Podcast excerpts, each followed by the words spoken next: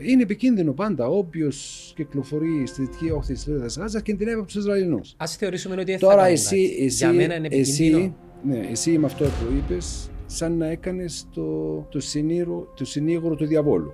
Ε, Τι είπα για, για τα πράγματα. Ε, αυτό το, το επιχείρημα. Όχι, που- διαβάζω για να τα σχολιάσετε. Ναι. Ένα βίντεο που με συγκλώνησε. Το είδα σήμερα το πρωί. Έχω δει όλα τα βίντεο, έχω δει τις ειδήσεις, έχω ενημερωθεί από φίλους, συγγενείς κτλ. στη Γάζα. Έχω μάθει τα πάντα. Και σαν πρέσβης μου έρχονται πληροφορίες από το Υπουργείο Εξωτερικών κτλ. Ρωτάει ο δημοσιογράφος ένα παιδί πρέπει να είναι 8 χρονών. Φορέφανα έναν του Ρονάλτο. Όχι, όχι, πέρα από αυτό. Επειδή είδα και εγώ Καθόταν ένα παιδί και του λέει την κλασική ερώτηση που κάνουμε και οι Έλληνες και οι Παλαιστίνοι και δεν ξέρω αν άλλοι δηλαδή, συνηθίζουν αυτή την ερώτηση.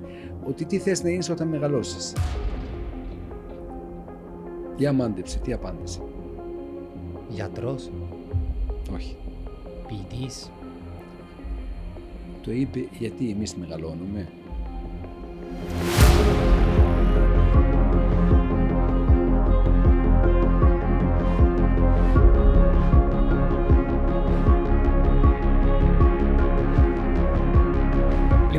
Καλωσορίσουμε τον πρέσβη της Παλαιστίνης, τον κύριο Νατσάρη. Καλησπέρα. Καλώς σας βρήκαμε. Πώς σας βρήκα; Ιδανικά, μια τέτοια κουβέντα θα, θα έπρεπε και θα μπορούσε να γίνει κάτω από διαφορετικές συνθήκες. Καλύτερες.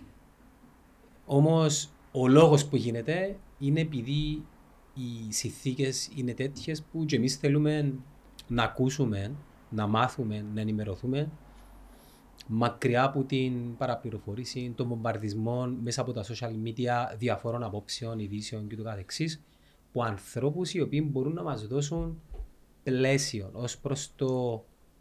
Καρχάς να ξεκινήσω με την πιο...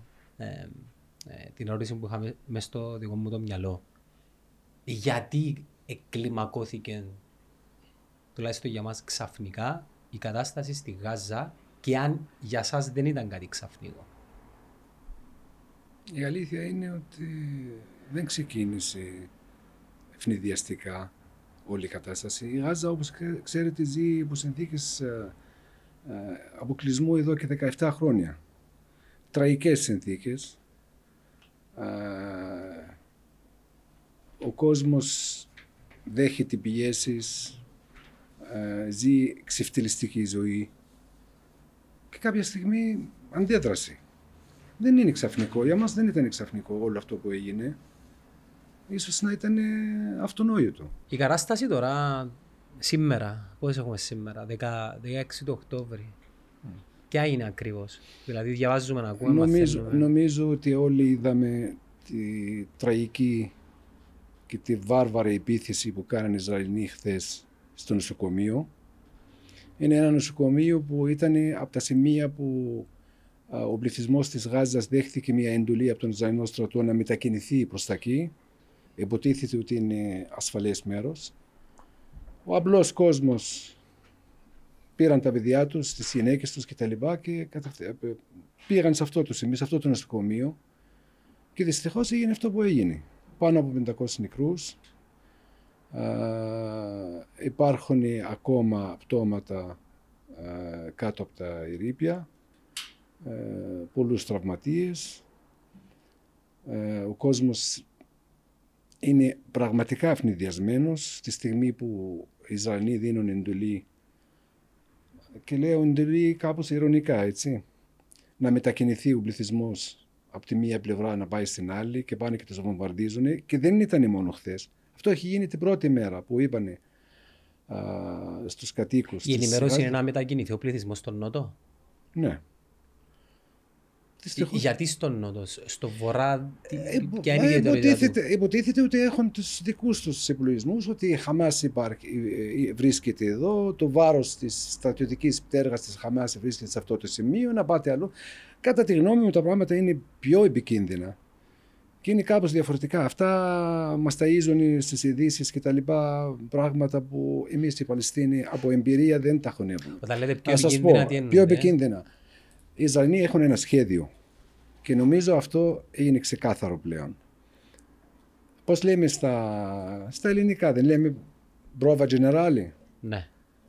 ο εκτοπισμός των Παλαιστινίων και το να εκδιωχθούν οι Παλαιστίνοι από την πατρίδα τους είναι μέσα στα σχέδια των Ισραηλινών. Όταν λέμε από την Οπότε πατρίδα όταν, όταν, και τη δυτική όχθη μαζί. Εννοείται.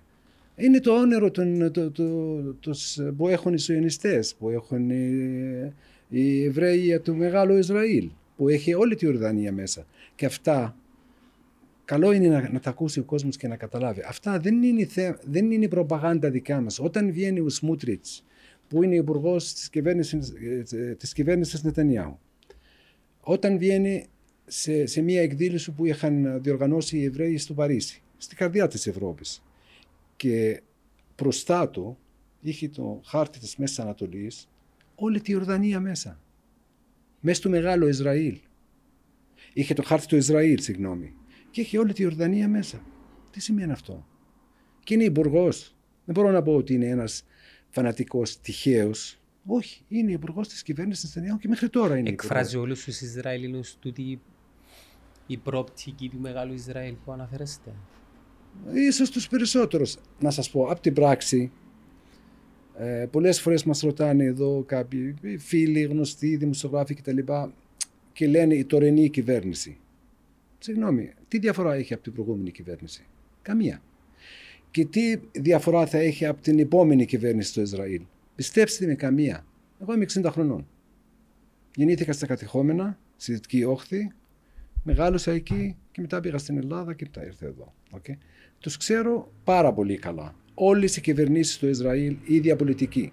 Όταν υπογράφεις μια συμφωνία με τους Παλαιστινίους, μιλάω για τη, για τη συμφωνία Όσλο, και αμέσως ξεκινάς και χτίζεις τους επικισμούς στη Δυτική Όχθη.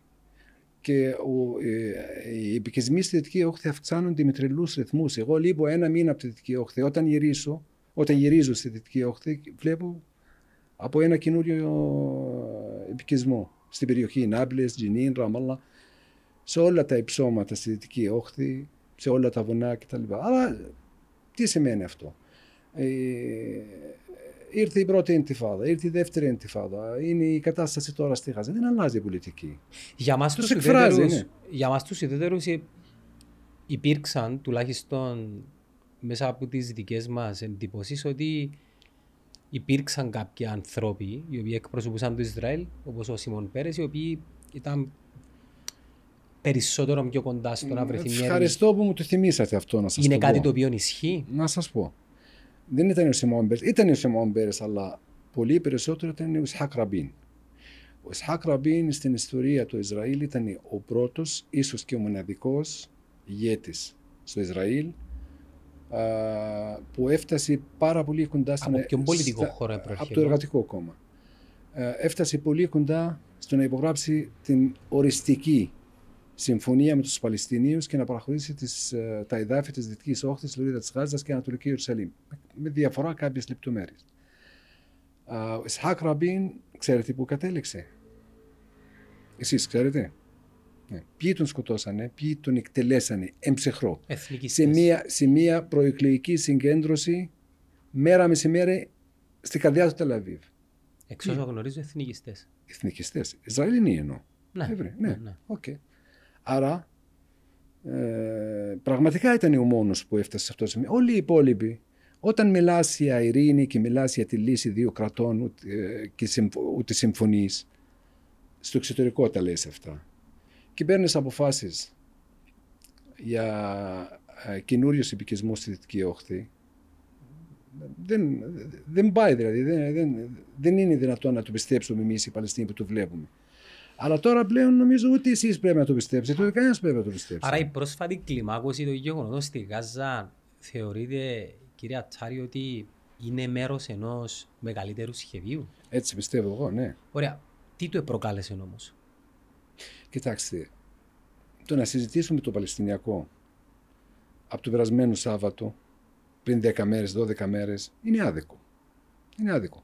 Δηλαδή δεν ρωτάς το θύμα γιατί αντέδρασες. Ποτέ. Ανά πάσα στιγμή, ανα πάσα, στιγμή μπορεί να ξεσπάσει. Ανά πάσα στιγμή αντέχεις ένα χρόνο, δύο, τρία, πέντε, δέκα, δεκαπέντε, δεκαέξι χρόνια. Τα διαφορετικό όμως. Εγώ... Ήταν διαφορετικό, ναι. Και το χτύπημα το χθεσινό το, το βράδυ ήταν διαφορετικό από προχθές. Εντάξει, Ναι, τώρα ναι. που είπες για χτύπημα, κύριε Πρεσβή, η ισχυρή... Καρχάς, πριν, πριν κάνω την ερώτηση τούτη, εσείς πώς νιώθετε ότι προσεγγίζουν τα μέσα μαζικής ενημέρωσης το όλο θέμα. Βλέπετε να συγκλίνουν προς σε μια συγκεκριμένη πλευρά ή υπάρχει... Εγώ λέω ότι είμαστε, πραγματικά, είμαστε στην εποχή της παγκοσμιοποίησης, της παραπληροφόρησης και Social της media. υποκρισίας. Έτσι. Ε, οι, οι- αυτοί που διαλέξαν να είναι εχθροί μας, ενώ το Ισραήλ, αν γυρίσετε στην ιστορία λίγο πίσω, θα καταλάβετε αυτά που σας λέω. Πόσο Έχ- πίσω πρέπει να έχουν, πάμε. έχουν, ας γυρίσουμε μέχρι το 48. Ναι. Όχι πολλά. Αυτοί έχουν στρατεύσει εναντίον μας τον Θεό. Δεν λένε ότι ο Θεός μας χάρισε αυτή τη γη κτλ. Ε, τη βίβλο, τον Χίτλερ, το ολοκαύτωμα, το Χόλιοντ και τώρα τα social media. Είναι μεγάλη πρόκληση όπως καταλαβαίνετε. Για έναν λαό α, με τις δυνατότητες που έχουμε εμείς είναι πάρα πολύ μεγάλη πρόκληση. Ε, είναι, είναι, ε, νιώθουμε πολλές φορές ότι είμαστε θύμα της παραπληροφόρησης. Και η αντίδραση της γενικής κοινής γνώμης, μια που με ρωτήσατε, σαν, να, σαν να, έτσι, να έχω καταλάβει ότι ο κόσμος δεν ψάχνει πολύ. Παίρνει την, την γρήγορη είδηση. Επιγραμματικά. Ακριβώς και προχωράει. Και προχωράει. Αλλά όταν υπάρχει όμως κατοχή και είναι ξεκάθαρο ποια είναι η κατηχόμενη χώρα και ποια είναι η δύναμη κατοχής, όχι, ο κόσμος πρέπει να λίγο να προβληματιστεί. Όταν ακούει μία είδηση πρέπει να την κοιτάξει από όλες τις πλευρές. Δηλαδή δεν μπορώ να έχω θύμα και θήτες στην ίδια ζεγαριά. Δεν γίνεται. Δεν ρωτάς ποτέ α, α, αυτός που είναι που ζει α, αυ- κάτω από αυτές τις συνθήκες που ξεφτιλίζεται καθημερινά γιατί αντέδρασης. Δεν μπορούν, Η να δράση υπάρχουν φέρνει αντίδραση. θύμα- δεν μπορούν να υπάρχουν θύματα ταυτόχρονα όμως και από τις δύο πλευρές. Προσέξτε, εγώ το θέμα της, ε, μ, του συμψηφισμού στα, στα πτώματα και στα αίματα και αυτά δεν μου αρέσει ποτέ. Και δεν, δεν πιστεύω ότι ο- θα οδηγήσει πουθενά. Εξάλλου είναι και εναντίον σας το Υπάρχουν. πράγμα. Πώς; Είναι εναντίον σας, δηλαδή όταν λέω εναντίον σας εννοώ σε θέματα αριθμών ανθρώπινης ζωής. Ε, ε, ε, γνωστό Ναι, ναι. ότι επεθάναν χιλιάδες Παλαιστίνοι. Ακριβώς, μα αυτό λέω. λέω δεν, δεν- Ε, θέλω να πω ποτέ στην δεν πάω τη διαδικασία συζήτηση εκεί. Να κάνουμε συνάλλαγμα με τη ζωή, το πόσοι πεθάναν από τη μια, πόσοι από την άλλον. Απλώς να σας πω, μία που είπατε για, για τη μέση μαζικής ενημέρωσης κτλ. Εγώ θέλω να σας πω το εξής. Με έχουν ρωτήσει αρκετοί δημοσιογράφοι εδώ στην Κύπρο. Από το Σάββατο μέχρι τώρα τουλάχιστον 10 15 δημοσιογράφοι με έχουν πάρει τηλέφωνο. Η πρώτη ερώτηση, ξέρετε ποια είναι; Καταδικάζεται αυτό που έκανε η Χαμάς. Δεν απαντάω ποτέ γιατί. Γιατί δεν δέχομαι την ερώτηση. Έχετε ρωτήσει ποτέ τον Ισραηλινό πρέσβη εάν καταδικάζει οποιαδήποτε πράξη του Ισραηλινού στρατού στα κατεχόμενα Παλαιστινιακά εδάφη; Έχετε ζητήσει από τον Ισραηλινό στρατό, από τον Ισραηλινό πρέσβη να καταδικάζει γενικώς την κατοχή σαν κατοχή; Ό,τι ζητήθηκε από μας, του κάναμε. Μας ζητήθηκε να αποκηρύξουμε την βία και την τρομοκρατία. Το κάναμε. Μας ζητήθηκε να αναγνωρίσουμε το κράτος του Ισραήλ. Κάναμε ιστορική παραχώρηση και δεχθήκαμε. Μας ζητήθηκε να ξεκινήσουμε διαπραγματεύσεις. Το κάναμε. Τι απορρίψαμε, δεν κατάλαβα. Το, το ότι οι Παλαιστίνοι αναγνώρισαν το κράτος του Ισραήλ, ξέρετε τι σημαίνει αυτό; Σημαίνει, προσέξτε, ότι παραχωρούμε το, εικο- το 78% από την ιστορική Παλαιστίνη, κράτος του Ισραήλ. Και εμείς παλεύουμε, κάνουμε αυτοθυσίες για να καταφέρουμε να έχουμε ανεξάρτητο Παλαιστινιακό κράτος στα σύνορα του 1967 με Ανατολική Ιερουσαλήμ πρωτεύουσα. Και πού είναι; Αυτοί που μας δώσαν την ευκαιρία είναι δυνατόν να λένε ότι δόθηκε ευκαιρία στους Παλαιστινίους; Ε, με τους επικισμούς στη Δυτική Όχθη τι γίνεται; Πώς μου δίνεις την ευκαιρία να έχω δικό μου κράτος στη Δυτική Όχθη και στη Λωρίδα της Γάζας που έχεις τη, τη Γάζα με αποκλεισμού 17 χρόνια και κάθε μέρα χτίζεις έναν καινούριο επικισμό; Τι σημαίνει αυτό; Με ποιο δικαίωμα μιλάνε για ευκαιρίες, χαμένες ευκαιρίες; Κοιτάξτε, η προπαγάνδα των Ισραηλινών είναι, είναι γνωστό. Εδώ χτίσαν ολόκληρο κράτος πάνω σε μια συγκεκριμένη προπαγάνδα. Εντάξει, έχετε την ευκαιρία δαμε, να μιλήσετε ελεύθερα και να πείτε όπως εσείς ξέρετε τα πράγματα, που τα ξέρετε καλύτερα από ναι. εμάς. Εγώ θα σας ρωτήσω αν καταδικάζετε το τι έκαμε η Χαμάς. Νομίζω είναι αυτονόητο. Σας απάντησα εγώ, σας είπα για τους συμψηφισμούς και τα ναι, Όχι, δεν θα, θα ρωτήσω καν. Mm. Και ενώ που θέλω να ρωτήσω όμως είναι κατά πόσον η, η συγκεκριμένη μέρα και τα γεγονότα της 7ης Οκτωβρίου έδωσαν αφορμή σε κάποιον ο οποίος έχει τούτη την επεκτατική ατζέντα. Εσείς πιστεύετε ότι το Ισραήλ με την ιστορία του, με την πολιτική που ακολουθεί στη Δυτική Όχθη και στη Ρόδες Γάζας τόσα χρόνια, με την επεκτατική πολιτική που ασκεί εις βάρος όλων των χωρών που συνορεύουν με το Ισραήλ. Δεν κατέχει εδάφια από την Αίγυπτο, δεν κατέχει εδάφια από το Λίβανο, δεν κατέχει εδάφια από τη Συρία, δεν κατέχει εδάφια από τη Ιορδανία, είναι παράγοντας ε, αστάθειας στη Μέση Ανατολή του Ισραήλ. Αυτό το ξέρουν όλοι.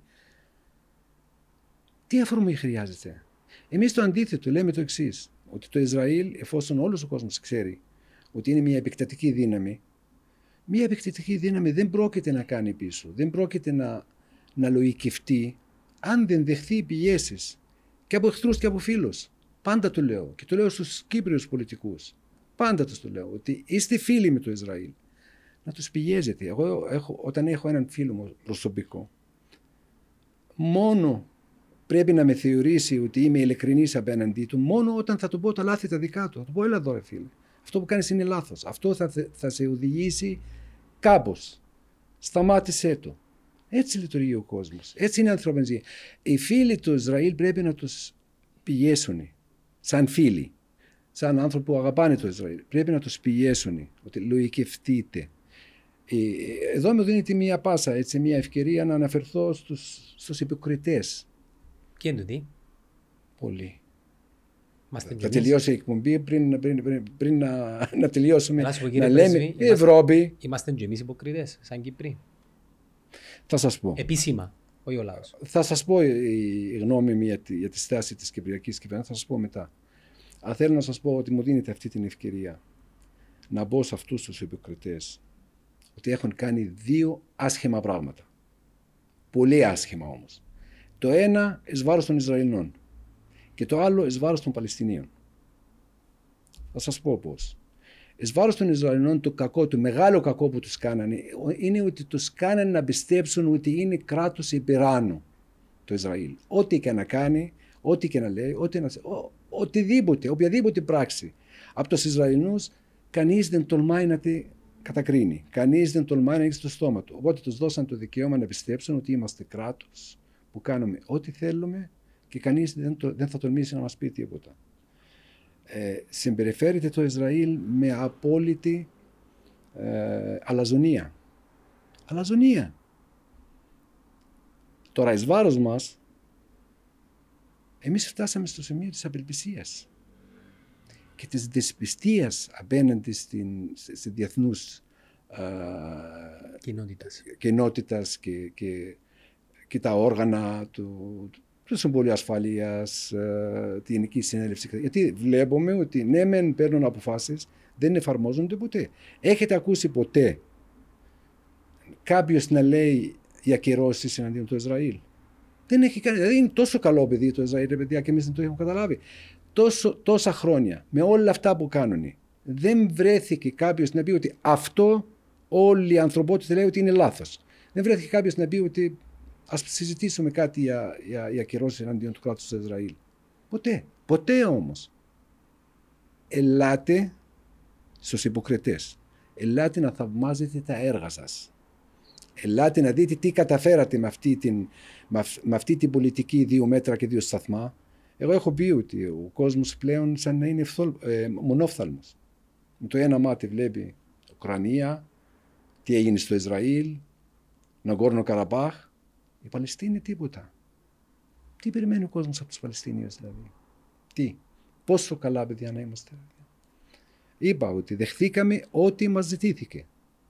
Το Ισραήλ ήταν, είπαμε, αναγνωρίσαμε το Ισραήλ, κηρύξαμε την, την τρομοκρατία, ε, ξεκινήσαμε διαπραγματεύσεις με τους Ισραηλινούς, κάναμε την εσωτερική παραχώρηση και δεχτήκαμε το 1 τέταρτο από την πατρίδα μας κτλ. Από το Ισραήλ τι ζητήθηκε, ένα πράγμα. Ένα. Να αποσύρουν τις δυνάμεις τους από, από τη δυτική όχθη και τη ρόδα της Γάζας. Τίποτα άλλο. Από αυτό το 22% που λέμε. Να αποσύρουν τις δυνάμεις. Δεν το κάνανε. Από τη, από τη διεθνούς κοινότητας τι ζητήθηκε; Ένα πράγμα. Να πιέσει το Ισραήλ να εφαρμόσει τους νόμους και τους κανόνες και τις αποφάσεις ε, του Συμβουλίου Ασφαλείας. Και αυτοί δεν το κάνανε. Να κάνω κάποια εύλογα ερωτήματα. Παρακαλώ. Υποθετικά, τουλάχιστον στο δικό μου μυαλό, γιατί δεν το κάνουν. Εντάξει, αναγνωρίζουν ότι είναι μια δύναμη η οποία έχει τεράστια ε, στρατι, στρατιωτική δύναμη και διπλωματική επιρροή. Μάλιστα. Ήδη ισχυρίζονται ότι είναι το θύμα. Και επικαλούνται οργανώσεις όπως τη Χαμάς οποίες οργανώσεις ξεκάθαρα και φανερά μιλάνε για αφανισμό μιλάνε για αντισημιτισμό σε σημείο αφανισμού. Τούτη είναι η δική τους θέση. Πώς πρέπει να το προσεγγίσουν ούτως ώστε να κάνουν και εκείνοι το ένα βήμα πίσω. Και έρχεται η 7η Οκτωβρίου και διά τους το άλοθη, όπως αντιλαμβανόμαστε, να φέρουν εις πέρα τούτο το μεγαλύτερο σχέδιο το οποίο εσείς λέτε. Να σας πω κάτι. Το τι πιστεύει, τι ιδεολογία έχει η Χαμάς ή οποιαδήποτε οργάνωση κατά τη γνώμη των Ισραηλινών απέναντι υπάρχουν τα κόμματα συνασπισμού της κυβέρνησης του Ισραήλ επικεφαλής το ένα κόμμα είναι ο Μπενγκεφίρ. Νομίζω όλοι γνωρίζουμε ποιος είναι ο Μπενγκεφίρ και τι, και τι συμπεριφορά ε, έχει και τι γνώμη έχει. Ε, γνωρίζουν όλοι, αν θέλετε πείτε μας. Είναι, ε, είναι από αυτούς που πιστεύουν ότι οι Παλαιστίνοι δεν πρέπει να υπάρξουν. Ακροδεξιός δηλαδή. Ακροδεξιός. Και είναι μέρος της κυβέρνησης. Αν είναι ναι, κάτι ναι, το οποίο θέλετε Νομίζω ότι είναι κάτι χειρότερο από ακροδεξιός. Αυτός που πήγε στην, ε, στην πόλη Χαουάρα κοντά στην Άπλος, πριν να γίνουν αυτά που είναι 7 Οκτωβρίου, και είπε στους ε, επίκους εκείνης της περιοχής, που η ύπαρξή τους από μόνη της είναι προκλητική, έτσι, και είπε κάψτε τους. Μπροστά στα μάτια του ρίχνανε βενζίνη στα αυτοκίνητα, στα σπίτια κτλ. Και, και κάψαν όλο και το χωριό. Αυτός είναι ο Μπενγκεφίρ. Υπάρχουν ντοκουμέντα για το πράγμα ή δεν υπάρχουν; Πώς δεν υπάρχουν; Υπάρχουν δηλώσεις του, υπάρχουν. Μόλις εχθές έκανε μία δήλωση και λέει: Ποιος μιλάει για ανθρωπιστικές βοήθειες, για τη Γάζα κτλ. Όχι. Μόνο TNT πρέπει να στείλουν στη Γάζα. Μόλις εχθές. Αυτά, αυτά είναι γνωστά. Και ο Νετενιάχο όταν ε, σχημάτισε την κυβέρνησή του ήξερε. Καταρχήν η Ευρωπαϊκή Ένωση. Είχε μια εκδήλωση, εκδήλωση στο Τελαβίβ και όταν ενημερώθηκαν όλοι οι πρέσβες της Ευρωπαϊκής Ένωσης στο Ισραήλ, ενημερώθηκαν ότι ο υπουργός που θα έρθει να εκπροσωπήσει την κυβέρνηση σε αυτή την εκδήλωση ήταν ο Μπενκεφίρ, την ακυρώσανε. Ακυρώσαν την εκδήλωση, τη γιορτή. Επειδή θα ερχόταν ο Μπενκεφίρ. Δεν είναι τυχαίο ότι δεν τον δέχονται στην Αμερική ούτε για καλημέρα. Ούτε στην Ευρώπη. Πουθενά. Άρα το να, είναι, το να, να πιστέψουμε πλέον ότι είναι το θύμα του Ισραήλ, αυτό είναι λίγο χοντρό που λέμε στα, στα ελληνικά. Ε, διάβασα πάντως σε ε, ε, ε, ε έγκυρα πόρταλς ότι υπάρχει αρκετή αντίδραση στο εσωτερικό του Ισραήλ ενάντια στις όποιες πολιτικές αποφάσεις του Νετανιάχου ένα μεγάλο ποσοστό θεωρεί ότι έχει μεγάλη ευθύνη για το τι γίνεται τώρα. Και έναν επίσης μεγάλο ποσοστό σε μια άλλη νευρά δείχνει ότι μετά το τέλος τέλος πάντων των πραγμάτων πρέπει να παραιτηθεί και να λογοδοτήσει. Το διάβαζα και εγώ αυτό. Ε, τούτο δείχνει μου ότι δεν είναι όλοι Ισραηλινοί. Μα δεν είπαμε ποτέ εμείς. Εμείς δεν έχουμε πρόβλημα με τους Εβραίους. Ποτέ. Ξέρετε ότι στην ε, στη Παλαιστινιακή Βουλή υπάρχουν Εβραίοι. Στο, ε, Δε- δε- δεν έχουμε πρόβλημα με τους Εβραίους, σαν Εβραίους, για όνομα του Θεού. Σας πω κάτι. Αυτό που λένε οι αντισημιτισμού. Δεν ισχύει το πράγμα. Θα σας πω. Αυτό το έχουν στο σερτάρι. Όποιος τολμήσει και κάνει κριτική στο Ισραήλ κατευθείαν αντισημίτης. Και αυτό κατά κάποιο τρόπο έχει πιάσει. Πολλοί Ευρωπαίοι και άλλες εθνικότητες κάπως το υπολογίζουν αυτό και το φοβούνται. Γιατί είναι, είναι, είναι βαριά κατηγορία το να είναι κάποιος αντισημίτης. Εννοείται. Ωραία. Αυτούς τους ονομάζουμε ότι είναι αντισημίτες. Αυτοί που υποστηρίζουν το Ισραήλ, πώς τους λένε; Δηλαδή τι ονομασία θα πρέπει να βρούμε για αυτούς; Τι να τους βαφτίσουμε; Ε, τους μια- λέμε τι. Μιας και είπατε με αυτοί που υποστηρίζουν το Ισραήλ, είχατε πει προηγουμένως ότι ήταν να μας πείτε και λίγο τη θέση σας για την δημόσια και φανερή υποστήριξη της δικής μας ηγεσίας προς το Ισραήλ. Θα σας πω. Λοιπόν, αυτούς πώς τους λέμε; Εάν με όλα αυτά που κάνει το Ισραήλ στη- στα κατεχόμενα και για να μην σας, πει, σας πηγαίνω σε πολλές λεπτομέρειες και αρχίζω και σας λέω σκοτώσαν τόσα, έχουμε 5.000 φυλακισμένους, από το 48 έχουμε 100.000 νεκρούς, ε, από το 67 μέχρι σήμερα έχουμε ένα εκατομμύριο Παλαιστίνιους που μπήκαν στις Ισραηλινές φυλακές. Για να μην σας λέω όλα αυτά. Να μην σας λέω ότι μπαίνουν ε, στις πόλεις της Δυτικής Όχθης ε, μετα, μεταμφιεσμένα με, με γενική ρούχα ή με, ξέρω εγώ, με πολιτικά ρούχα και τα λοιπά και αυτά εκτελούν με στεγαστήρες νέα παιδιά και φεύγουν στις περιοχές που δεν επιτρέπεται να μπουν μέσα. Με τη συμφωνία Όσλο υπάρχουν τρεις κατηγορίες περιοχές στη Δυτική Όχθη. Είναι το A, B, C. Περιοχές A απαγορεύεται ρετά να μπει οποιονδήποτε Ισραηλινό, στρατιώτης είναι, πολίτης είναι, απαγορεύεται να μπει. Και μπαίνουν με πολιτικά ρούχα, σαν κύριοι, φνηδιάζουν κάποιου και τα λοιπά, τους εκτελούν και φεύγουν. Για να μην σας λέω όλα αυτά. Έτσι. Σας λέω μία χώρα σαν το Ισραήλ με όλες αυτές τις πράξεις. Και υπάρχουν κάποιοι που τολμούν και κάνουν κριτική. Κατευθείαν τους χαρακτηρίζουν ότι είναι, τάδε είναι αντισημίτης. Ο Ισραηλινός, ο Εβραίος, που κάνει κριτική στην πολιτική του Ισραήλ, αυτός είναι αντισημίτης. Θα σας πω ένα παράδειγμα. Ο πρώην αρχηγός της Μοσάντ. που Όλοι ξέρουμε τι είναι η Μοσάντ. Τώρα πριν ένα μήνα είπε ότι η πολιτική που, που α, εφαρμόζει το, το, το, το κράτος του Ισραήλ στη Δυτική Όχθη είναι πολιτική apartheid. Ξέρετε πόσο βαριά κατηγορία είναι αυτή; Και ξέρετε τι βάρος έχει αυτή τη δήλωση; Γιατί ποιος, ποιος την έκανε; Ο πρώην αρχηγός της Μοσάντ. Όταν ακούτε τον Ελάν Παπέ να μιλάει για apartheid, όταν ακούτε κάποιες, κάποιος διανοούμενος, όπως είναι ο Άβις Λάιν, που έχει ζήσει το ολοκαύτωμα, έχει ζήσει, έχει, έχει στις πλάτες του την εμπειρία του ολοκαύτωμα και λέει η apartheid, λέει οι Παλαιστίνοι διαπραγματεύτηκαν, διαπραγματεύτηκαν με τους Ισραηλινούς 30 χρόνια και τώρα μετά από 30 χρόνια διαπραγματεύσεις και τόσες παραχωρήσεις που κάνανε είναι, ζουν υπό συνθήκες apartheid. Αυτοί είναι αντισημίτες. Αφού είναι Εβραίοι, αφού είναι Ισραηλινοί. Ο αρχηγός της Μοσάντ είναι αντισημίτης. Οπότε αυτό το, το ότι είναι θύμα και είναι αυτό, εντάξει, αρκετά.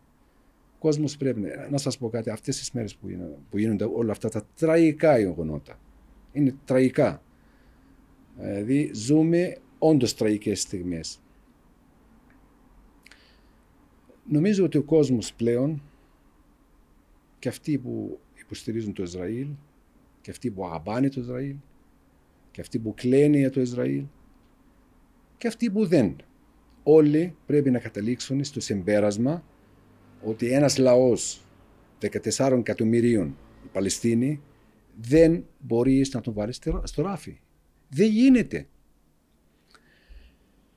Και επειδή με ρωτήσατε στην αρχή ότι πώς ξεκίνησε όλο το θέμα.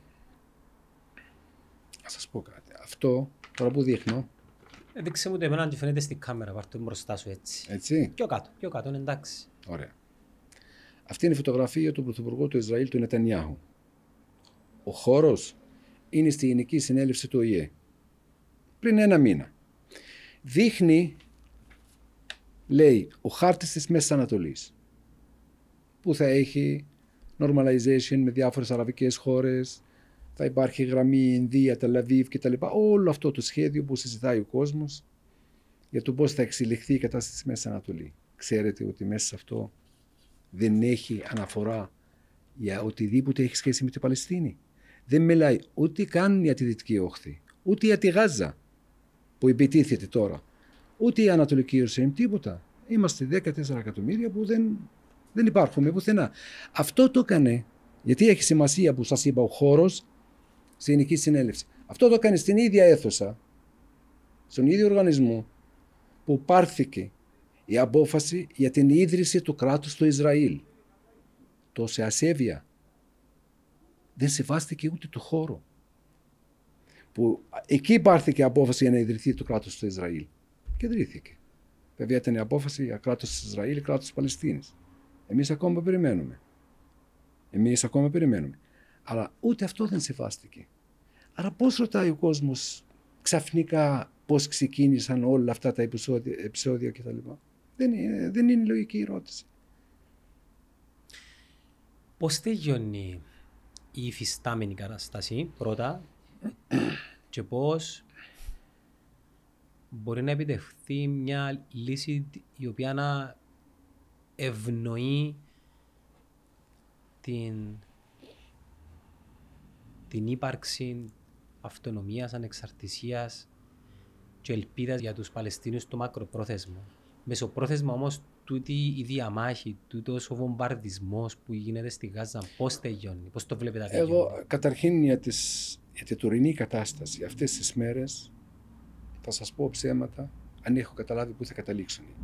Εγώ θεωρώ ότι είμαστε αυτή τη στιγμή δεχόμαστε μία επίθεση ε, υπάρχει γενοκτονία χαρακτηριστικό παράδειγμα αυτό που είναι χθες το βράδυ σκοτώνεις 500 άτομα έτσι στα καλά καύματα. Γενικόπαιδα.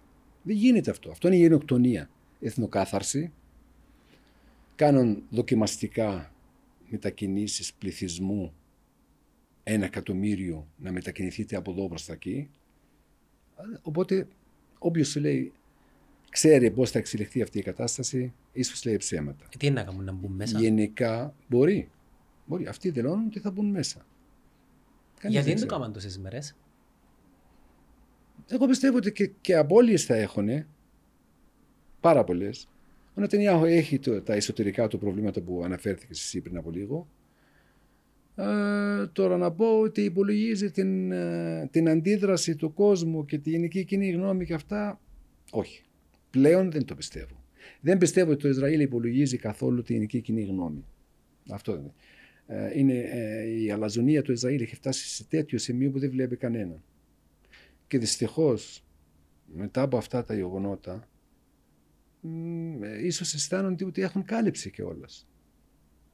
Από ευρωπαϊκές χώρες, από την Αμερική. αν έχετε προσέξει δεν μιλάει κανείς για κατάπαυση του πυρός. Δεν μιλάνε. Δεν είπαν να σταματήσει εδώ. Όχι. Μιλάνε του πώς θα περάσουν ε, γάλα και ψωμί και δεν ξέρω τι άλλο στους Παλαιστινίους. Ε, είμαστε πολύ περήφανοι. Αυτά μας προσβάλλουν, αυτά μας προσβάλλουν. Δεν είμαστε, είμαστε ένας λαός πολύ περήφανος. Εγώ, εγώ θυμάμαι πάντα μια κουβέντα που είχαμε στη, νομίζω στην ΕΡΤ, στην Ελλάδα κάποτε, πριν πολλά χρόνια. Ήμουν φοιτητής ακόμα. Και ήρθε στην εκπομπή ένας γιατρός Έλληνας που είχε πάει στη Δυτική Όχθη κατά τη, τη διάρκεια της, στην αρχή της δεύτερης εντυφάδας. Δεν τον, δεν τον ήξερα, καθόταν δίπλα μου και την ώρα που μίλαγε λέει θα ξεκινήσω την κουβέντα μου με κάτι που με εντυπωσίασε στη Παλαιστίνη. Έκατσα 15 μέρες και στη Γάζα και στη Δυτική Όχθη δεν είδα ούτε ένας Ζητιάνος. Εμένα πραγματικά μου έμεινε αυτή. Γι' αυτό τη λέω και στην εκπομπή σου. Μου έμενε. Είμαστε πολύ περήφανος λαός. Να μην μας να μην μας κοροϊδεύει η διεθνή κοινότητας ότι πώς θα περάσουμε το ψωμί και το γάλα κτλ. Εδώ διαπράττονται εγκλήματα πολέμου εις βάρος μας και όλος ο κόσμος τα βλέπει. Τα λένε στις ειδήσεις. Τα λένε κανονικά ότι κόμπηκε το ρεύμα είναι έγκλημα πολέμου. κόπηκε το νερό, έγκλημα πολέμου. Δεν είναι μόνο το χθεσινό χτύπημα. Οπότε για την τωρινή κατάσταση πώς θα εξελιχθεί θα σας γελάσω. Θα δούμε. Ε, Γενικώς όμως υπάρχει κάτι πολύ απλό. Πάρα πολύ απλό. Και πολλές φορές το να απλοποιήσουμε τα πράγματα όταν στην πολιτική, γιατί λένε ότι η απλοποίηση των πραγμάτων αδικεί την αλήθεια. Εγώ διαφωνώ με αυτό. Εγώ λέω να τα πούμε πολύ απλά. Υπάρχει κατοχή ή δεν υπάρχει; Με ρωτήσατε για τη στάση της Κυπριακής κυβέρνησης. Αναγνωρίζει το ανεξάρτητο Παλαιστινιακό κράτος στα σύνορα του 1967 με Ανατολική Ιερουσαλήμ πρωτεύουσα. Αυτή είναι η στάση της Κύπρου. Και τις περισσότερες χώρες της Ευρώπης, αν όχι όλες. Επίσημα όμως η Κύπρος, αυτό προς τιμήν της βέβαια, από τις πρώτες χώρες που μας αναγνώρισε σαν ανεξάρτητο κράτος. Και εγώ είμαι πρέσβης με όλα τα δικαιώματα που έχει ο Αμερικάνος, ο Ρώσος, ο Γάλλος πρέσβης στην Κύπρο. Αλλά τα πράγματα είναι απλά. Υπάρχει κατοχή, αυτό το αναγνωρίζει όλος ο κόσμος. Υπάρχει δύναμη κατοχής και υπάρχει ένας λαός που ζει υπό συνθήκες κατοχής. Ξεφτυλιστική ζωή, για να πούμε την αλήθεια. Και αυτό δεν είναι μόνο στη Γάζα. Ο κόσμος έχει κλείνει τα μάτια του και από τη δυτική όχθη. Εγώ είμαι από τη δυτική όχθη. Όταν περνάς από ένα checkpoint, μόνο αυτό σας λέω, θα σε χαθείς στη ζωή σου. Μία απόσταση που θέλει μισή ώρα μπορεί να κάνεις και 8 ώρες. Μπορεί να κάνεις και 8 ώρες. Και όταν πλησιάζεις εκεί, στο σημείο έλεγχο, ένας φαντάρος 18-19 χρονών σε έχει σημαδεύει με το όπλο του και βλέπεις το λέιζερ να παίζει εδώ. Στο ποκάμισό σου να βλέπεις λέιζερ. Δηλαδή, αν περνάει μια γάτα από πίσω και τρομάξει ο φαντάρος, θα σε εκτελέσει. Και έχουν γίνει πάρα πολλά. Πάρα πολλές περιπτώσεις έχουν γίνει. Όλα αυτά που ακούτε ότι επιχείρησε ένας Παλαιστίνιος να πάει να μαχαιρώσει, λέει, έναν στρατιώτη στο checkpoint. Όχι. Δεν ισχύει αυτό. Ή κάποιος με το αυτοκίνητο προσπάθησε να, να, να. Τι είναι αυτά τα πράγματα; Εγώ είμαι από εκεί και τα βλέπω και τα ξέρω. Εάν σου χαλάσει το αυτοκίνητο στο checkpoint, τελείωσε. Κάνεις το σταυρό σου και προχωράς. Είναι πέντε μέτρα να τα περάσεις. Κάνεις το σταυρό σου και προχωράς. Έτσι και σου σβήνει το αυτοκίνητο, έτσι και καίγεται μία λάμπα ή οτιδήποτε, σε εκτέλεση, ψυχρό, δεν υπάρχει θέμα. Δεν υπάρχει περίπτωση. Άρα ξαναγυρίσουμε στην αρχή. Να τερματιστεί η κατοχή. Να τερματιστεί η κατοχή. Να εφαρμοστούν οι αποφάσεις του Συμβούλου Ασφαλείας και της Γενικής Συνέλευσης του ΟΗΕ. Τίποτα άλλο. Τίποτα περισσότερο, τίποτα λιγότερο. Εμείς ε, όταν ξεκίνησε η ιστορία μας, σαν Παλαιστίνη, στην παιδεία μας αν θέλεις, είμαστε εναντίον α, της, των ιστορικών διαψεύσεων. Γι' αυτό δεν αμφιβάλαμε ποτέ, δεν αμφισβητήσαμε ποτέ το ολοκαύτωμα, δεν είπαμε πάντα, λέμε ότι είναι η μαύρη σελίδα της ιστορίας κτλ. κτλ. Αυτό είναι γνωστό, η στάση μας είναι γνωστή. Εμείς σαν Παλαιστίνοι όμως έχουμε δεχθεί την άρνηση, έχουμε δεχθεί τις ε, ε, επανελειμμένα τις διαψεύσεις πάρα πολλές φορές. Πρώτον, και εδώ σας απαντάω πώς ξεκίνησε το Παλαιστινιακό. Πρώτον, το 1917, όταν οι Άγγλοι αποφάσισαν να δωρήσουν κάτι που δεν, δεν είναι δικό τους. Να δωρήσουν, λέει, να χαρίσουν, λέει, την Παλαιστίνη που είναι η γη χωρίς λαό σε έναν λαό χωρίς γη. Γη χωρίς λαό εννοώντας την Παλαιστίνη, εμείς δεν υπήρχαμε, σε έναν λαό χωρίς γη εννοώντας τους Εβραίους, τους Ισραηλινούς. Αυτή είναι η πρώτη άρνηση. Φανταστείτε πόσο τρομακτικό είναι αυτό το πράγμα. Τη δεύτερη είναι ότι α, αμφισβητήθηκαν τα ατομικά και τα εθνικά δικαιώματα των Παλαιστινίων και εκδιωχθήκαμε δεκάδες χιλιάδες μέσα σε κάποιες ώρες στη Ιορδανία, στη Συρία, στο Λίβανο και αυτό βλέπετε τους καταβλισμούς των Παλαιστινίων στη Ιορδανία, στη Συρία, στο Λίβανο, στην Αίγυπτο κτλ. και στη Δυτική Όχθη. Τρίτον και χειρότερον, υπάρχει άρνηση, διάψευση, το να αναγνωριστεί η μεγάλη ευθύνη και η ιστορική ευθύνη που έχει η Αγγλία, η Αμερική, αν θέλετε και η Ευρώπη και οι ίδιοι οι Ισραηλοί. Υπάρχει μεγάλη ευθύνη αυτό που, που, που ε, τραβάει ο Παλαιστινιακός λαός αυτή τη στιγμή. Άρα τις αρνήσεις και τις διαψεύσεις τις ιστορικές εμείς τις δεχτήκαμε, όχι οι Ισραηλινοί. Τότε γι' αυτό να μην μιλάνε για ευκαιρίες και χαμένες ευκαιρίες. Εμείς μιλάμε για χαμένες πατρίδες. Αν θέλουν να, να, να πούνε ότι μας δίνουν ευκαιρίες και εμείς αρνηθήκαμε και χάσαμε τις ευκαιρίες, τώρα τι να σας πω. Κύριε Τσάρη, νιώθω ότι η κατάσταση είναι ένας γόρδιος δεσμός που πρέπει να κοπεί για να λυθεί το όλο ζήτημα με τούτα που μου λέτε, βλέπω δύο πλευρές οι οποίες έχουν μια διαμάχη που πάει πάρα πολλά χρόνια πίσω και εμένα η απορία μου είναι πώς πιστεύετε σταματά με πραγματικά δεδομένα η όλη κατάσταση. Λοιπόν, πάλι σας λέω το ίδιο. Εμείς με τους Ισραηλινούς δεν είμαστε σε φαύλους κύκλους. Δεν είμαστε σε φαύλους κύκλους. Φαύλος κύκλος σημαίνει ότι δεν, δεν ξέρουμε πού είναι αρχή και πού είναι το τέλος. Έτσι δεν είναι; Αν, αν το ξέρω καλά στα ελληνικά. Δεν μοιάζει με την περίπτωση δικά μας. Η αρχή τι ξέρουμε. Η κατοχή. Απλά. Το τέλος, ο τερματισμός της κατοχής. Και ξανά σας λέω το ίδιο. Πώς γίνεται μια επεκτατική δύναμη; Να τερματίσει α, την κατοχή με πιέσεις και από φίλους και πάλι σας το λέω και από εχθρούς. Να, να επιχρεώνουν το Ισραήλ, να πιέζουν το Ισραήλ να, να συμμορφωθεί. Πόσο πιο απλά να το Άρα το όλο που γίνεται θεωρείται μια μορφή πίεσης προς το Ισραήλ; Εγώ θα, θα έλεγα αντίδραση. Εμείς σαν Παλαιστινιακή Αρχή έχουμε προειδοποιήσει εδώ και χρόνια και τελευταίους μήνες ότι η κατάσταση δεν πάει άλλο μην καταπιέζετε άλλο τον Παλαιστινιακό λαό. Ε, βλέπατε κάτι Δεν δηλαδή γίνεται. να ετοιμάζεστε, δηλαδή ε, περιμένατε τούτον, εντάξει, θα σας, πω, τώρα- θα σας ρωτήσω τώρα, αν ξέρατε ήταν να γίνει τούτο, αλλά νιώθατε ότι ε, σε κάποια φάση να, να, να σπάσει, να, Ήταν, να εμείς ξεχυλήσει λέγαμε, το λέγαμε ποτήρι. πάντα, πάντα λέγαμε ότι η περιοχή βράζει.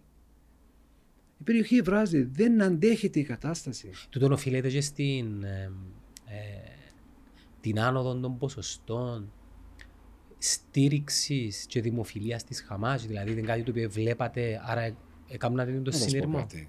Ας αφήσουμε τη Χαμάς. Εγώ σας μιλάω σαν Παλαιστίνιος. Μα είναι Και τυχαίνει, σημαντικό- όχι, όχι, είναι σημαντικό, αλλά σημαντικό. θέλω- θε- ο, ε, το ξέρω ότι είναι σημαντικό. Απλώς θέλω να σας πω. Εγώ είμαι απλός πολίτης, Παλαιστίνιος. Σας το λέω, η ζωή, ο ξεφτυλισμός δεν αντέχεται. Δεν χρειάζεται να έρθει η Χαμάς να μου κάνει μαθήματα πώς να αντιδράσω σαν άνθρωπος. Πώς να θέλω την αξιοπρέπειά μου. Πώς να θέλω εγώ την αξιοπρέπειά Να σας πω ένα χαρακτηριστικό παράδειγμα ε, στις αρχές της ε, δεύτερης συντεφάδας εγώ ήμουν στην Ελλάδα. Όταν λέτε αντιφάδα μπορείτε να πείτε στον κόσμο τι σημαίνει... Εξέγερση. Ω, εντάξει, για να... Ε, πέθανε ο πατέρας μου. Ήταν 60, 62 χρονών, νέος. Εντάξει, εγώ ήμουν στην Ελλάδα, ήταν ακατόρθωτο, όχι δύσκολο, το να πάω στη Παλαιστίνη. Να, να πάω στην κηδεία του πατέρα μου. Έτσι, γιατί ήταν όλο ξαφνικό, δεν ήταν ούτε άρρωστος, τίποτα. Οκ. Η αδελφή μου είναι παντρεμένη με έναν ιατρό α, που σκοτώθηκε μετά από κάτι μήνες εκείνες τις μέρες. Λοιπόν, α, είναι με το αυτοκίνητο 15 λεπτά από το χωριό μου. Από εκεί που θα γινόταν η κηδεία του πατέρα μου. Έτσι. Ξεκίνησαν αυτοί και ο άντρας να πάνε στην κηδεία. Δεν τα κατάφεραν. Δεν τα κατάφεραν. Περνάγανε, περάσανε από διάφορα χωριά, από βονά, με τα πόδια, άλλο αυτοκίνητο να έρθει να τους πάρει από εδώ από εκεί. Δεν τα κατάφεραν. Και πήγαν την άλλη μέρα. Αυτό χρειαζόταν να έρθει η Χαμάς και να μου διαβάζει τίπο- κάτι από το Κοράνι για να, για να με πείσει πώς να αντιδράσω απέναντι στους Ισραηλινούς που με καταπιέζουνε. Γι' αυτό σας είπα ότι η προπαγάνδα ε, κάπως έχει όρια. Κάπως έχει όρια. Τώρα βλέπω ε, Χαμάς, Άισες, ε, η Παλαιστίνη, διαβάζω τι μας γράφουν στο, στα site της πρεσβείας εδώ. εδώ. Ευχήθηκα κάποια στιγμή προχθές να είχα ξεχάσει τα ελληνικά που ήξερα. Για να μην μπορέσω να διαβάζω ένα σχόλιο που το γράφει μια κυρία, γράφει καλή επιτυχία Νετανιάχου. Στην, επί, στην, επίθεση, ναι, στην επίθεση που θα κάνει στη Γάζα. Όταν ξεκίνησε τους βομβαρδισμούς, καλή επιτυχία Νετανιάχου. Για όνομα του Θεού. Μακάρι να μην ήξερα ελληνικά για να μην διαβάζω το σχόλιο.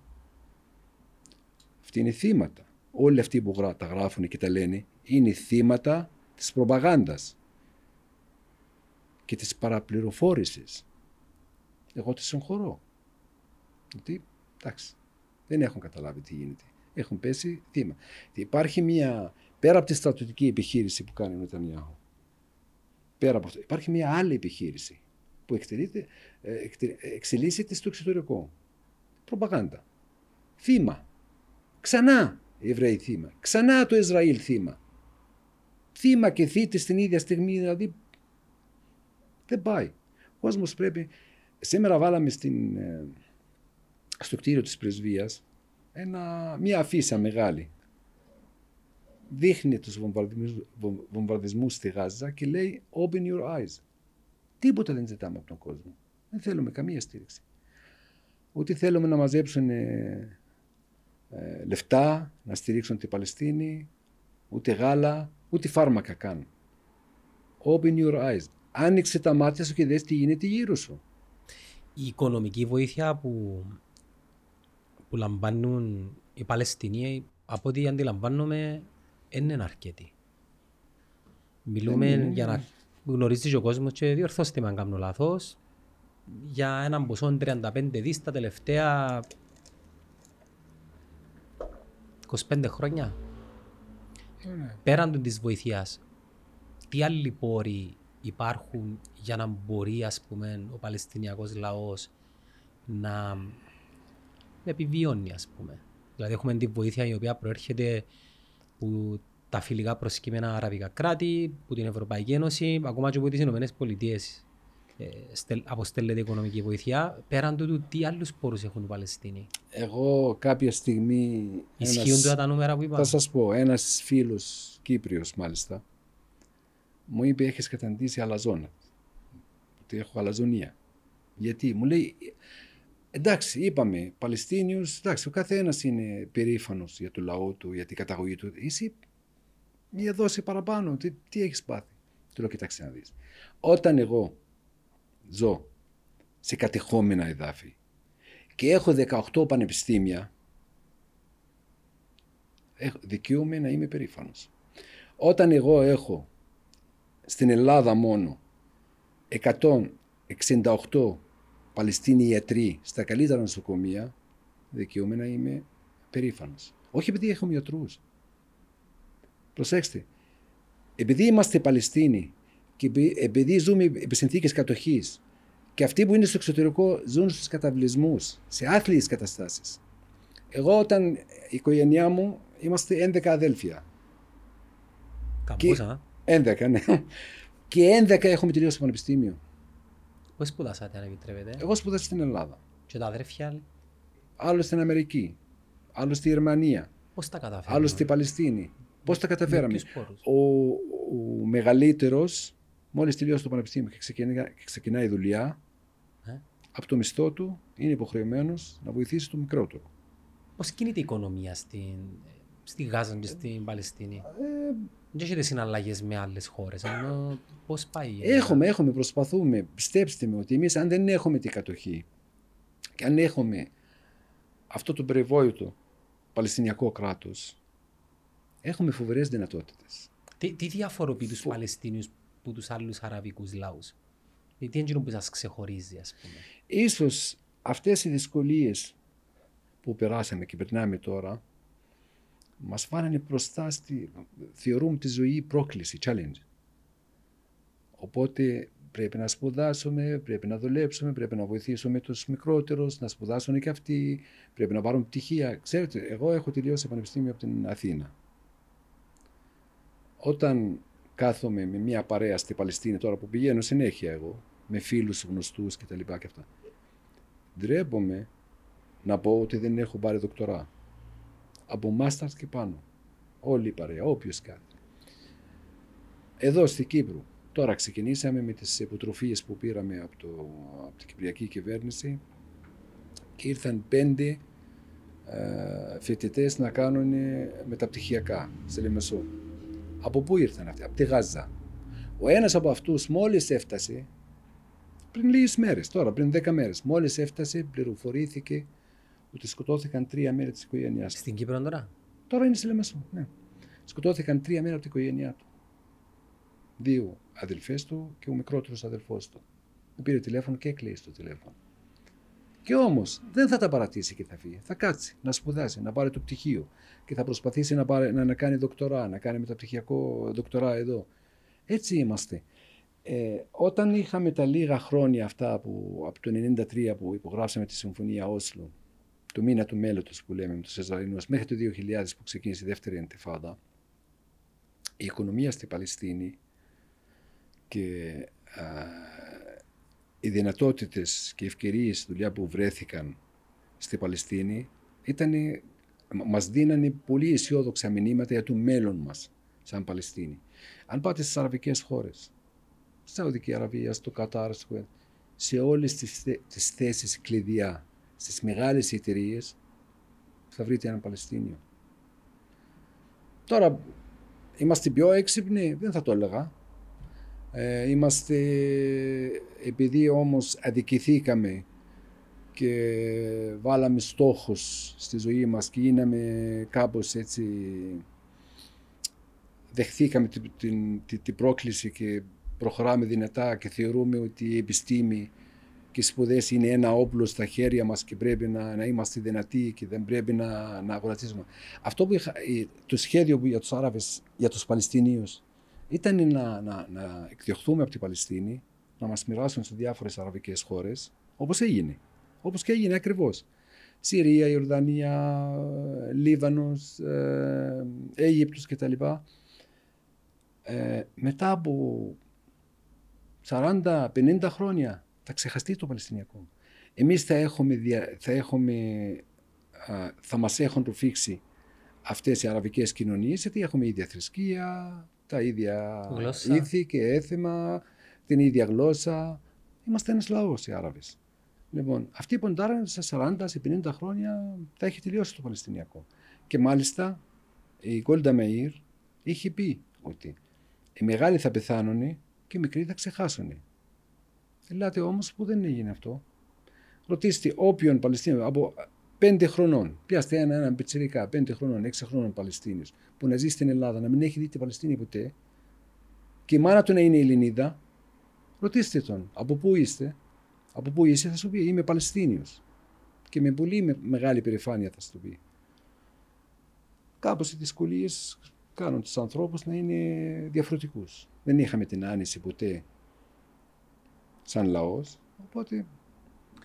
Στην να την κάνω για τρίτη φορά την ερώτηση, επειδή πραγματικά θέλω να ξέρω πώ. Δύο, δύο ερωτήσεις βασικά.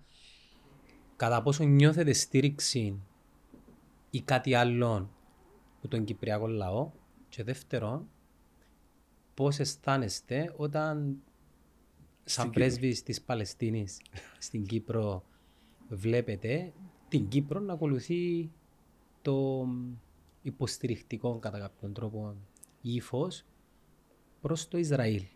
Δύο ερωτήσεις. Λοιπόν, θα σας πω κάτι.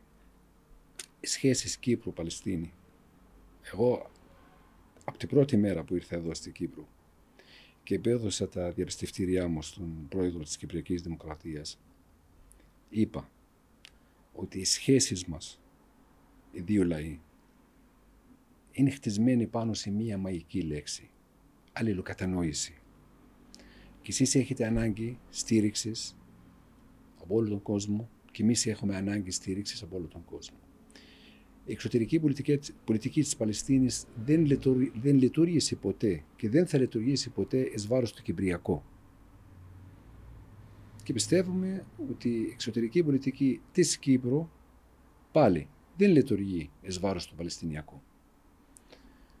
Ε, τώρα σαν, ε, σαν λαός εγώ νιώθω, σας λέω, νιώθω τυχερός που είμαι στην Κύπρο. Τι μηνύματα πιάνετε; Καταρχήν το πιο βασικό για μένα ότι οι Κύπροι έχουν το, το αίσθημα της φιλοπατρίας σε πολύ ψηλό επίπεδο. Άρα καταλαβαίνουν τους αγωνιστές. Ξέρουν τι σημαίνει αγώνας. Και η ιστορία μας πάει πολλές δεκαετίες πίσω. Από τις σχέσεις Αραφάτ με τον Μακάριο. Από τη ε, θέση που κράτησε ο Αραφάτ το 1974. Αυτό είναι πάρα πολύ σημαντικό. Ίσως οι παλιοί το ξέρουν καλύτερα. Είχαμε τις καλύτερες σχέσεις με την Κύπρο και συνεχίζουμε να έχουμε. Εγώ προσωπικά επειδή έζησα και στην Ελλάδα και τα παιδιά μου έχουν την ελληνική υπηκότητα. Έχουν υπηρετήσει στον ελληνικό στρατό τα παιδιά μου. Δύο αγόρια έχω. Άρα θα μπορούσαν να υπερασπιστούν τη, την Κύπρο κάποια στιγμή. Μακάρι να μην χρειαστεί, αλλά λέω, σαν φαντάρι στο, στον ελληνικό στρατό. Ε, βρήκα την καλύτερη αντιμετώπιση από τους Κύπριους. Τη ζεστασία που έχουν οι Κύπροι, την κατανόηση, την αλληλεγγύη. Είχατε επαφές τελευταία με πολιτικά ψηλά ε, Πάντα με όλους, ναι. πρόσωπα. Πάντα, πάντα έχω, βέβαια, συνέχεια έχω. Βέβαια, συνέχεια έχω. Πώς προσεγγίσαν την όλη κατάσταση, να πούμε, τον πρόεδρο, τον κύριο Χριστοδουλίδη, μιλήσατε; Καταρχήν ο πρόεδρος ήταν στη Παλαιστίνη πριν ε, δύο μήνες. Ήμουνα εκεί, ήμουνα παρόν σε όλες Μετά τις την 7η συναντήσεις. Οκτώβρη. Μετά, ε, εγώ δεν θέλω να θεωρήσω ότι αυτή η ημερομηνία, Ορόσημο για κάτι. ναι, ότι ξεκινάει, Μα για μας τους ουδέτερους ξεκινάει είναι. το Παλαιστινιακό. Όχι, Ε, απλώς, Γι' σας, αυτό που θέλουμε όχι, να όχι. μας δώσετε πλαίσιο. απλώς σας ξύπνησε. Απλώς αυτό που έγινε σας ξύπνησε. Και θα σας πω κάτι που δεν θέλω να το Μα θα παραξηγήσετε. παρεξηγήσω. Είμαι δυόμιση χρόνια εδώ στην Κύπρο και εξελίσσονται καθημερινά, καθημερινά διάφορα γεγονότα στη Παλαιστίνη, στη Δυτική Όχθη και στη Γάζα. Δεν σκεφτήκατε ποτέ να με βρείτε και να μου φωνάξετε σε αυτή την εκπομπή. Άδικο έχω. Όχι, δεν έχει τα δύο. Δεν ήξερα καν ότι υπή- υ- υ- υπήρχε πρέσβης της Παλαιστίνης στην Κύπρο. Και Άρα, απολο- Άρα απολογούμε θε- όχι, για όχι, την- μα δεν την είναι- άγνοια μου. όχι, σας το λέω. Ο καθένας θεωρεί τα δικά του. Εννοείται, οι προτεραιότητες του κόσμου έχουν αλλάξει. Εγώ δεν μπορώ να απαιτήσω από τον κάθε έναν να ασχοληθεί με το Παλαιστινιακό και να κάθεται και να, να μελετήσει. Είναι ευκαιρία όμως τώρα. Και να- Είναι ευκαιρία Δυστυχώς. οπωσδήποτε. Μα γι' αυτό, γι' αυτό λέμε όλα αυτά που είπαμε και αυτά που θα πούμε, τα λέμε για να καταλάβει ο κόσμος τι γίνεται. Γιατί πολλές φορές έχω εντοπίσει διάφορους ανθρώπους που εκφράζονται για το Παλαιστινιακό και μου θυμίζουν κάποιοι που θέλουν να διαβάζουν ένα μυθιστόρημα και ανοίξουν το βιβλίο από τη μέση. Το ανοίγουν από τη μέση και προχωράνε προς το τέλος. Δεν θα καταλάβεις ποτέ. Το Παλαιστινιακό είναι πολύ απλή υπόθεση όσο δύσκολο και να φαίνεται. Όσο δύσκολο και να φαίνεται. Πάρει κατοχή, υπάρχει διατησία στη μέση που είναι το Συμβούλιο Ασφαλείας. Έτσι δεν είναι; Έχει πάρει τις αποφάσεις του, υπάρχει αναγνώριση από όλο τον κόσμο για τα δικαιώματα των Παλαιστινίων σε ανεξάρτητο κράτος, προσδιορίζει πού θα είναι αυτό το ανεξάρτητο Παλαιστινιακό κράτος, ποια είναι η πρωτεύουσά του, την Ανατολική Ιερουσαλήμ και το μόνο που μένει η εφαρμογή. Και σας είπα, δεν υπάρχει κάτι που ζητήθηκε από εμάς και δεν το κάναμε. Δεν υπάρχει. Ένα πράγμα ζητήθηκε από τους Ισραηλινούς και ακόμα το λέμε. Μέχρι αυτή τη στιγμή το λέμε. Να αποσύρουν τις δυνάμεις τους από τη Δυτική Όχθη και από τη Λωρίδα της Γάζας και από την Ανατολική Ιερουσαλήμ, την πρωτεα- πρωτεύουσά μας. Και έληξε το θέμα. Έληξε. Δεχθήκαμε, σας είπα, το 22% από την Παλαιστίνη. Το 20 Το 22%. Το δεχθήκαμε. δεν το δέχονται. Γεμίζουν τη, τη δυτική όχθη καθημερινά με, με επικισμούς. Αλλά ποιες ευκαιρίες σας είπαν, και δόθηκαν πολλές ευκαιρίες στους Παλαιστίνιου. Πού είναι αυτές οι ευκαιρίες; Το πολιτικό σκηνικό τώρα στο, στην Παλαιστίνη ποιο είναι. Ότι εμείς εδώ και χρόνια ζητάμε να κάνουμε εκλογές. Παράδοξο λίγο. Γιατί δεν γίνονται; γιατί δεν μας επιτρέπουν να κάνουμε εκλογέ στην, Ανατολική, στην κατεχόμενη Ανατολική Ιερουσαλήμ. Και εμείς χωρίς την κατεχόμενη Ανατολική Ιερουσαλήμ δεν πρόκειται να Το κάνουμε 7, τίποτα. οι τελευταίες ήταν το 7, πότε ήταν οι τελευταίες εκλογές; Το 6. Το 6. Δεν θυμάμαι. Το, ναι. Μπορείς να μας πεις λίγο για τον εμφύλιο πόλεμο του 6. Τι, τι, τι, τι οδήγησε τη σύγκρουση Δεν είναι- Χαμάς να, Φατάχ. να, κοιτάξτε, δεν είμαστε ούτε πρώτοι ούτε τελευταίοι. Εντάξει, ιστορικά όμως τι Γίνονται. έγινε; Γίνονται, αλλά εδώ, Και γιατί; εδώ μου δι- μου δίνεις την ευκαιρία να αναφερθώ στους που είπαμε στην αρχή, στους υποκριτές που τους κάλεσα εγώ να έρθουν να θαυμάζουν τα έργα τους, τι καταφέρανε με αυτή τη διγλωσία, τι καταφέρανε με αυτή την, ε, με αυτή την πολιτική δύο μέτρων και δύο σταθμών, να τροφοδοτήσουν τους Ισραηλινούς με αλαζονία, δόσεις αλαζονίας.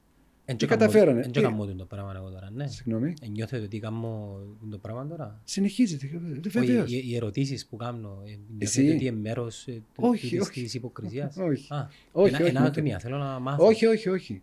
όχι. Ε, δεν μας επιτρέπουν να κάνουμε, να κάνουμε εκλογές. Τώρα, με ρωτάγατε για, το- για το διχασμό. Ούτε πρώτη ούτε τελευταία. Στην- στα ελληνικά υπάρχει μια παροιμία που λέει η φτώχεια φέρνει γκρίνια. Στην πολιτική η φτώχεια φέρνει, η φτώχεια φέρνει έλλειψη προοπτικής, ελπίδας. Ε, φτάνει ο κόσμος ε, στο, ε, στη δυσπιστία απέναντι σε όλους και σε όλα κτλ. Η, η ευθύνη της Δύσης και τους υποκριτές είναι ότι δεν στηρίξανε αρκετά την Παλαιστινιακή Αρχή ώστε να έχει την αξιοπιστία απέναντι στο λαό της και να προσφέρει αυτά που πρέπει. Όταν οι Ισραηλοί έχουν 5.000 φυλακισμένους αυτή τη στιγμή, 5.000 τώρα που μιλάμε, 5.000 φυλακισμένους. Ανάμεσά τους υπάρχουν τέσσερις βολευτές εκλεγμένοι από τις τελευταίες εκλογές που είναι στην χώρα. Ένας από αυτούς είναι ο Μαρουάν Μπαργούθη, παράδειγμα. Ο Μαρουάν Μπαργούθη ήταν από τους, από τους πρώτους, όταν ήταν στην νεολαία της Φατάχ, από τους πρώτους που ξεκίνησε διάλογο με την νεολαία του Εργατικού Κόμματος τότε, ε, πριν από τη Συμφωνία Όσλο, να προετοιμάσουν το έδαφος για συμφωνίες, συνομιλίες, για επαφές με τους Ισραηλινούς, για να φτάσουμε ε, σε ειρήνη τέλος πάντων. Και πού; Στην Κύπρο. Είναι στη φυλακή εδώ και 22 χρόνια. Και η Παλαιστινιακή Αρχή δεν έχει τη δυνατότητα να τον αποφυλακίσει. Δεν έχει τη δυνατότητα να τον φυλακίσει. Άρα ο, ο απλός Παλαιστίνιος, ο, ο απλός άνθρωπος, τι γνώμη θα έχει, πού βλέπει το, το αδιέξοδο και το διέξοδο, πού το βλέπει, θα αρχίζει να ψάχνει για άλλες λύσεις. Τουλάχιστον να στηρίξει άλλες λύσεις. Σαν Οπότε- αντίδραση. Μπα- Σαν αντίδραση, σαν ε, απογοήτευση. Μα 30 χρόνια διαπραγματεύεσαι. Και ο αρχηγός της Μοσάντ λέει, ο, μάλλον ο Άβι Σλάιν, διανόμενος Εβραίος, που σας είπα ότι είχε την εμπειρία του ολοκαύτωμα. Λέει ότι μετά από 30 χρόνια διαπραγματεύσεις οι Παλαιστίνοι ζουν επί συνθήκες ε, κάτω από καθεστώς apartheid. Ωραία, ρωτήστε, ρωτήσατε τους Παλαιστίνιους πώς το αποδέχονται αυτό το πράγμα; Πώς το βλέπουνε; Άρα ήταν αυτονόητο να κάποια στιγμή να έρθει ο διχασμός γιατί υπάρχουν διαφορετικές γνώμες. Υπάρχει μια γνώμη που λέει έτσι, άλλη γνώμη λέει αλλιώς. Ε, Αυτά συμβαίνουν. Άρα επειδή κάπως η Ισραηλινή τρομερή ε, παραγωγή έτσι παραπληροφόρησης λένε ότι κοιτάξτε είναι διχασμένοι οι Παλαιστίνοι και γι' αυτό δεν μπορούμε να, με ποιον να συζητήσουμε. Οκ. Πότε έγινε αυτό; Με τη Χαμάς και τη Φατάχ. Πρόσφατα, πριν λίγα χρόνια. Πριν, πριν από αυτό, πριν να είναι αυτός ο διχασμός, πριν να είναι ο εμφύλιος που το είπατε εσείς εμφύλιο, πριν να είναι αυτό. Οι Ισραηλινοί κάναν καμία παραχώρηση; Δεν κάνανε. Άρα δεν είναι αυτό εμπόδιο. Βέβαια, εύχομαι να τελειώσει το συντομότερο. Δεν μας τιμά οι Παλαιστίνοι να δώσουν την αγώνα μας και να έχουμε ε, εσωτερικά τέτοιες καταστάσεις. Εννοείται. Ευχόμαστε κάποια στιγμή να τελειώσει. Και θα τελειώσει. Υπάρχουν οι γιαχτίδες ελπίδας μέσα σας, κύριε Ατσάρη, ότι τούτα όλα που στηρίζετε και λέτε για να τελειώσει τούτο ούλο. Ε, ε, να γίνουν κατά κάποιον τρόπο. Ε, πού Εγώ ελπίζετε, θα ας σας πούμε. πω εγώ που ανήκω. Εγώ ανήκω σε μια ομάδα ανθρώπων που πιστεύει ότι η ιστορία έχει καταντήσει να είναι το νεκροταφείο των αδικημένων κακομύριδων που κάθονται με σταυρωμένα χέρια και περιμένουν τη δικαίωση. Εγώ δεν ανήκω σε αυτούς. Εγώ ανήκω σε ομάδα που λέει, πρέπει να δουλέψεις σκληρά για να, για να απελευθερωθείς. Γιατί αν ποντάρεις στον εχθρό σου, στον αντίπαλό σου, ότι κάποια στιγμή θα σε λυπηθεί, αν είχε τέτοια συνείδηση, δεν θα, είχε κάνει, δεν θα σου είχε κάνει το κακό από την αρχή. Άρα πρέπει να αγωνιστούμε. Και εμείς δίνουμε μια υπόσχεση σε όλους τους ανθρώπους που λατρεύουν την ελευθερία, τη δικαιοσύνη, τα ανθρώπινα δικαιώματα, ότι θα παραμείνουμε στην πρώτη γραμμή. Θα δώσουμε τον αγώνα μας με όλα τα νόμιμα μέσα που διαθέτουμε. Και από γενιά σε γενιά μέχρι να φτάσουμε στο σημείο να λέμε ότι ζούμε ε, με αξιοπρέπεια. Έχουμε τη δικιά μας πατρίδα και ζούμε με αξιοπρέπεια. Λιγότερο από αυτό δεν θα δεχθούμε και περισσότερο δεν ζητήσαμε ποτέ για να ζητήσουμε τώρα. Ποιες εξωτερικές δυνάμεις ή τουλάχιστον φίλοι της Παλαιστίνης πιστεύετε ότι μπορούν να ακόμα και σήμερα να παίξουν καθοριστικό ρόλο στο να πρώτον να σταματήσει ο βομβαρδισμός της Γάζας και δεύτερον να είναι αφορμή το τι γίνεται στις τελευταίες μέρες ούτως ώστε να λυθεί το Παλαιστίνιο. Κοίταξε, για, κάποιους, για κάποιες χώρες και για κάποιες δυνάμεις α, επειδή το πιστέψαν από την αρχή και μας στηρίξανε, στηρίξαν το δικαίωμα είναι του τούτες; Παλαιστινιακού. Πολλές χώρες υπάρχουν. Μία από αυτές τις χώρες είναι η Κύπρος, ας πούμε.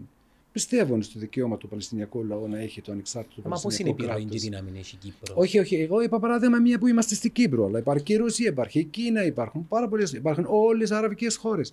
Υπάρχει ένα ολόκληρο στρατόπεδο. Αυτοί είναι που πιστεύουν από την αρχή ότι οι Παλαιστίνοι πρέπει να έχουν τα δικαιώματά τους. Υπάρχουν κάποιοι που πιστεύουν ότι μετά από αυτά που γίνανε αναγκαστικά, αναγκαστικά για να, για να φυλάξουν τα συμφέροντά τους στη Μέση Ανατολή και γενικώς για τις ισορροπίες που υπάρχουν στην περιοχή ε, θα είναι υπέρ τη λύση του Παλαιστινιακού. Μια από τούτες τις χώρες ε, μπορεί να είναι και η Τουρκία, ας πούμε. Ακόμα και η Τουρκία και η Αμερική και Το πολλές ρόλο των χώρες. Αμερικάνων σε τούτη όλη την ιστορία, πώς το βλέπετε, πού- πού- πού- πού τους τοποθετείτε, τι ρόλο, τι ρόλο παίζουν, Οι Αμερικάνοι; ναι. Οι Αμερικάνοι εδώ και ενώ στην αρχή πιστέψαμε ότι μπορεί να παίξουν το ρόλο, μία που η λύση που προτάθηκε σε εμάς ήρθε στα μέτρα τους. Πιστέψαμε ότι όντως θα έχουν τη δύναμη και την επιρροή να επιβάλλουν αυτή τη λύση δύο κρατών. Ε, σιγά σιγά όμως οι ίδιοι Αμερικάνοι απομακρύνθηκαν από αυτή τη λογική και αφήσαν το Ισραήλ να λειτουργήσει με αλαζονία ανεξέλεκτα, εις βάρος μας.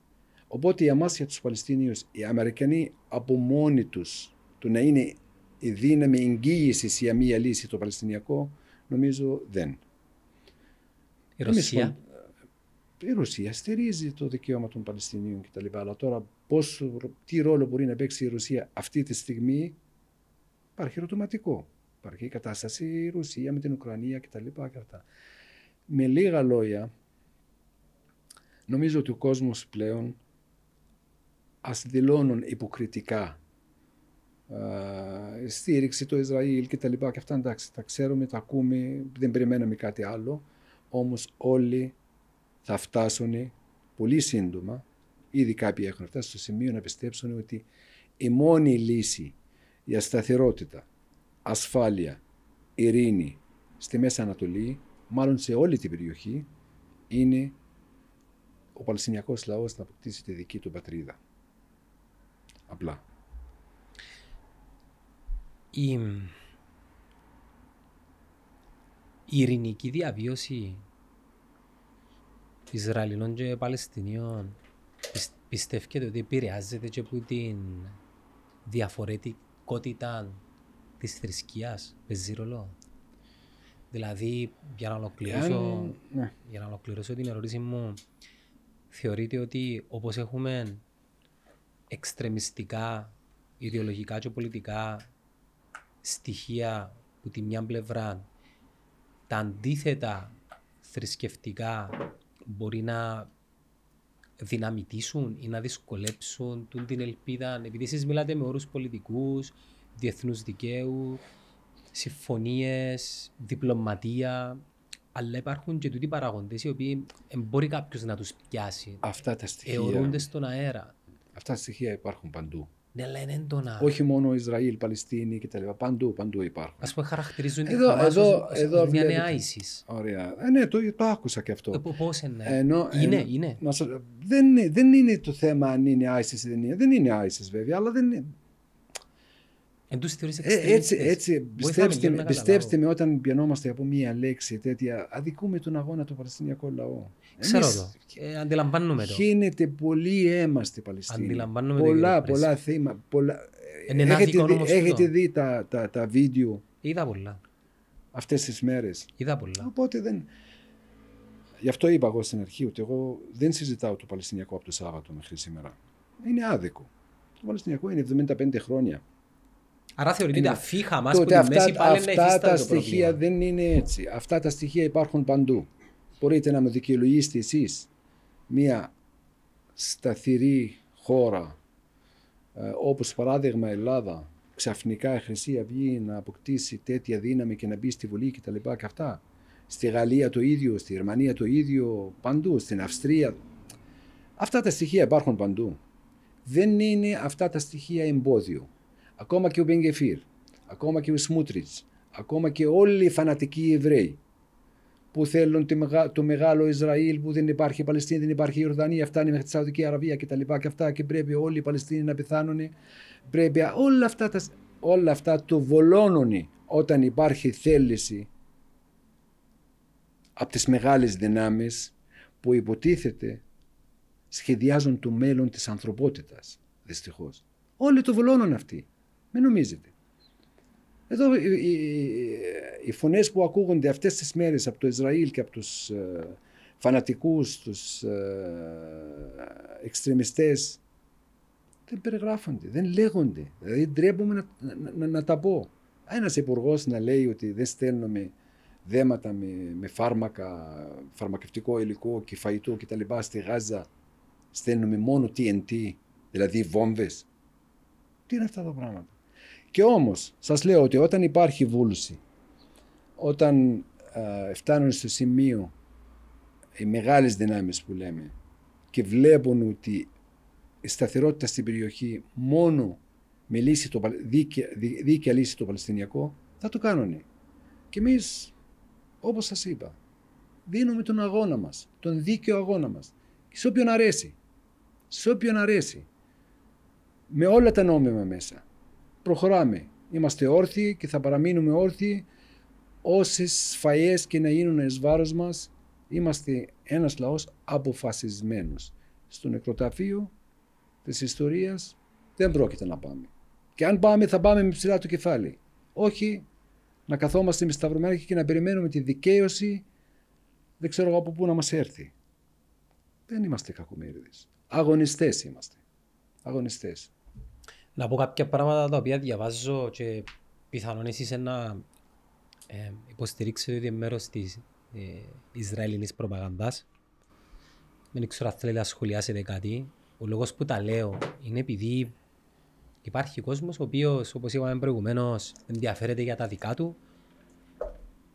Νομίζω στο πρώτη φορά και συμπεριλαμβάνω και τον εαυτό μου μέσα, είμαι 40 χρονών, ασχολούμαι με το τι γίνεται στον κόσμο, νοιάζει με, αλλά ε, ε, θα πω ψέματα ότι νοιάζει με πρώτα το τι γίνεται Δεν σας αδικώ. στο δικό μου το σπίτι. Δεν σας αδικώ. Έχουμε και Υπάρχουν εμείς τα πολλά δικά μας τα προβλήματα. Εννοείται, εννοείται. Παντού. Όμως σαν άνθρωποι, ε, ειδικά άνθρωποι που, που πιστεύουν ότι ξέρεις, ο κόσμος είναι πιο ουτοπικός, είναι, είναι πιο απλός, που, που από ό,τι φαίνεται δεν είναι. Διαβάζουμε και βλέπουμε κάποια πληροφορίες, ε, αναρτήσεις, ακόμα και από επίσημους λογαριασμούς, Μμμ. π.χ.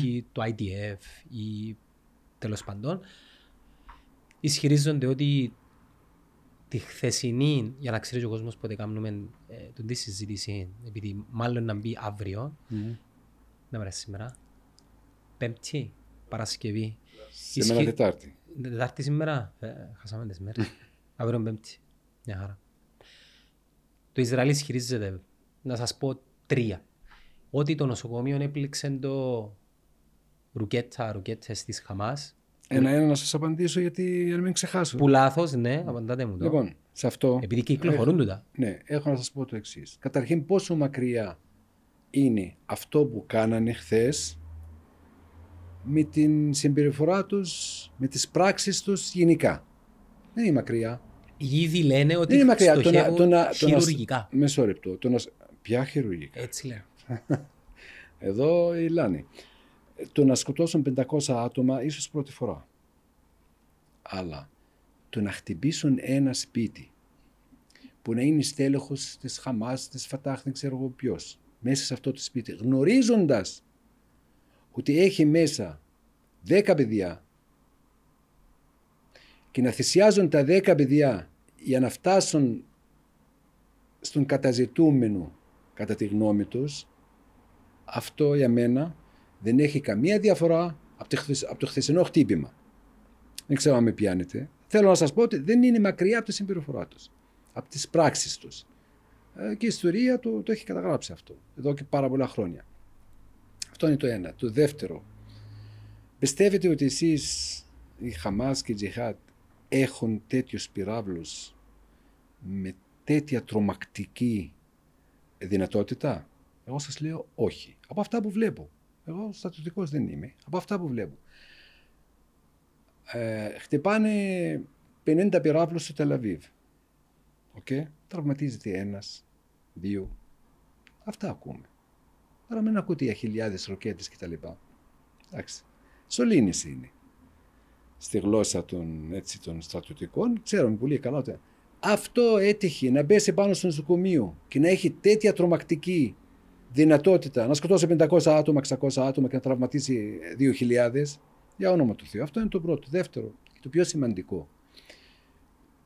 Ε, ο εκπρόσωπος τύπου του Ισραηλινού στρατού, του Υπουργείου Εθνικής Άμυνας, αμέσως μετά από το χτύπημα, έγραψε στο Twitter επιλέξει ότι καταφέραμε ένα δυνατό χτύπημα κατά της Χαμάς στο νοσοκομείο γιατί είχαμε τις πληροφορίες ότι από αυτό το νοσοκομείο εκτοξε- εκτοξεύουν ροκέτες και τα λοιπά και κρύβονται κάποιοι τρομοκράτες της Χαμάς. Okay. Μετά από λίγη ώρα το έκανε delete. Κάποιοι το είχαν παρακολουθήσει όμως. Και υπάρχει αυτό το tweet. Κάτι ακόμα. Πέντε νοσοκομεία στη Γάζα επίσημα ενημερώθηκαν από τους Ισραηλινούς τις προηγούμενες μέρες αδειάστε τα νοσοκομεία γιατί θα σας χτυπήσουμε. Τηλεφωνικός. Ε, το συνηθίζουν αυτό οι Ισραηλινοί. Υποτίθεται να προφυλάξουν τις, τις ανθρώπινες ζωές και τα παιδιά και τις γυναίκες και τους αρρώστους και αυτά. Αλλά δέχτηκε αυτό το νοσοκομείο του συγκεκριμένα ένα τηλεφώνημα μία μέρα πριν, λίγες ώρες πριν. δέχτε- Δέχτηκε ένα τηλεφώνημα και τους είπαν αδειάστε το νοσοκομείο γιατί θα χτυπήσουμε. Τώρα εγώ με ρωτάτε αν πιστεύω ότι έγινε ένα λάθος από την Χαμάς ή από ξέρω εγώ και έπεσε έναν πύραυλο. Δηλαδή αυτά είναι επιστημονικής φαντασίας. Το δεύτερο που ισχυρίζονται και γίνεται η πληροφόρηση μέσα από τα social media κυρίως, τουλάχιστον εγώ διαβάζω, είναι ότι η Χαμάς χρησιμοποιεί πολίτες σαν ανθρώπινες ασπίδες. Και το δεύτερο ότι εμποδίζει τους Παλαιστίνιους να μετακινηθούν που το βορρά να πάνε στον νότο. Το εμποδίζει τους Παλαι- Παλαιστινίους να πάνε από τη βορρά στον νότο αυτό και να ήταν στο χέρι μου το ίδιο θα έκανα. Αυτό δεν είναι, δεν είναι τρομοκρατία. Ο λαός μας έχει εμπειρία πολύ άσχημη το 1948. Όταν μετακινηθήκαμε από την Παλαιστίνη και πήγαμε και με, με- μας μεράσανε σε, σε διάφορες χώρες όπως σας, είπα- σας είπα πρωτήτερα, Ιορδανία, Συρία, Λίβανος, Αίγυπτος και ζούμε μέχρι τώρα σε καταβλισμούς. Ξεφτυλισμένη ζωή έχουμε εκεί πέρα. Άρα ο κόσμος έχει μάθει από την ιστορία, έχει πάρει τα μαθήματά του. Δεν μετακινείται εύκολα ο κόσμος.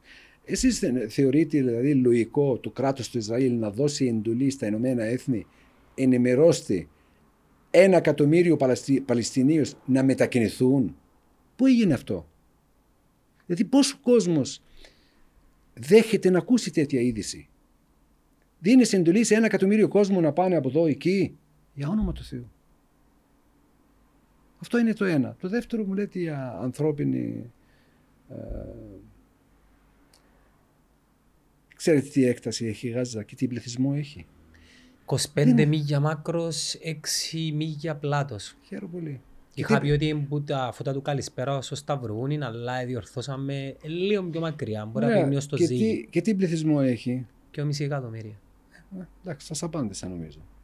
Εχθές, Τι επι- ανθρώπινοι σας πείτε; Ε, εχθές επισκέφτηκα τη Γάζα μέσω Google Earth. Ε. Τόσο πολύ. Τις τελευταίες, τις τελευταίες μέρες κύριε πρέσβη, όσο διάβασμα δεν έκανα για το Κυπριακό, κάνω το για το Παλαιστινιακό. Είναι η μεγαλύτερη υπαίθριο φυλακή στον κόσμο. Η Γάζα. Ναι, και η δεν Γάζα είναι διάβασα. φυλακή. Η Γάζα είναι φυλακή. Είδα όμως, να σας πω και τι είδα. Είδα καλλιέργειες, είδα γήπεδα, είδα πάρκα. Αυτός είναι ο λαός μας. Τούτη ήταν η αφορμή, δυστυχώς, η αφορμή με τα γεγονότα τα οποία διαδραματίζονται, να, να μάθω όσα πιο πολλά μπορώ.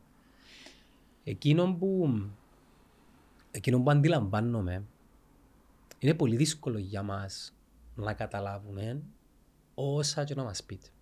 Μπορούμε, μπορούμε να βιώσουμε το τι βιώνετε. Εννοείται.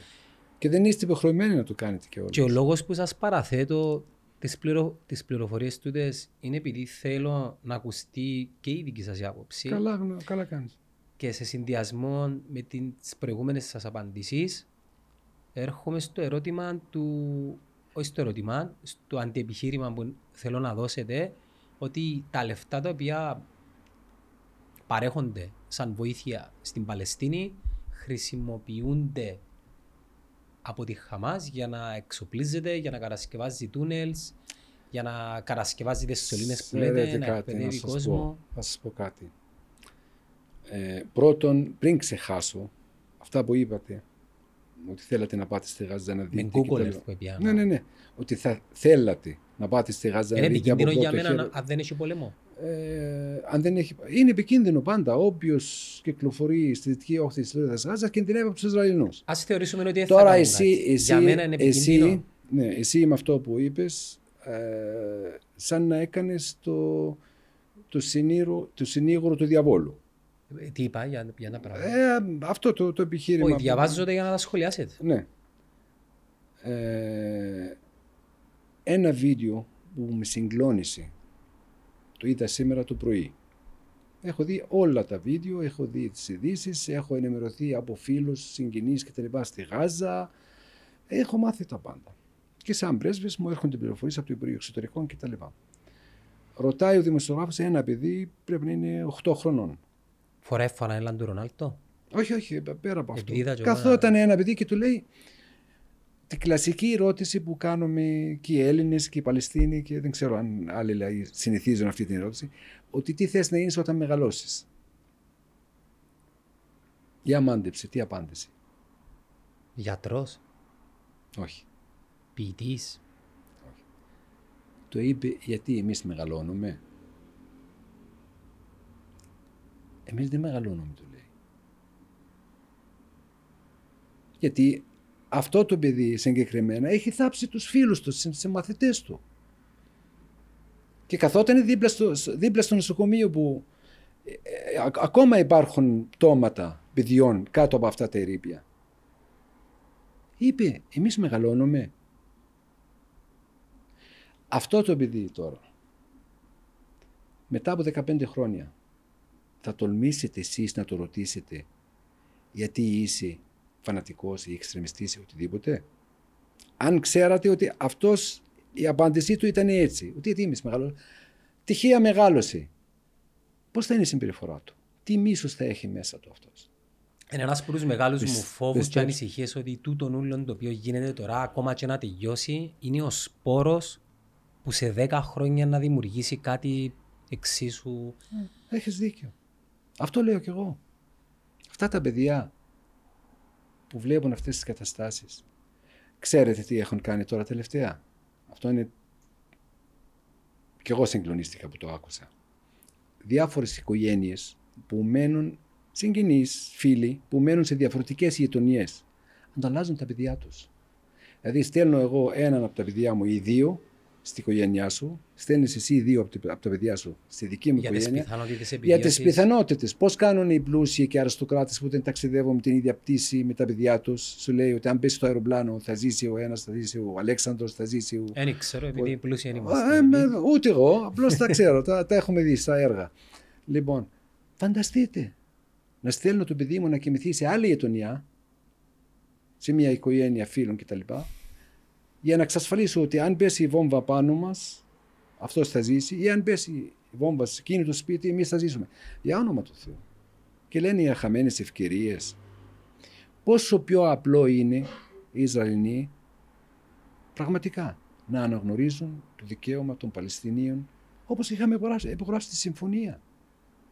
Να ξυλώσουν τα, τους επικισμούς, να μαζέψουν τα παλιοσίδερα σε- από τη δυτική όχθη, ενώ τα τάγκς και τα λοιπά.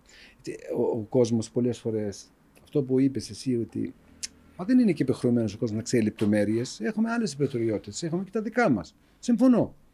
Και γι' αυτό πάντα διευκρινίζω εγώ ότι αυτά, τα, αυτά που βλέπετε στη τηλεόραση όταν ακούτε ειδήσεις για Μα, Παλαιστίνη social και τα media. λοιπά. Και τα social media.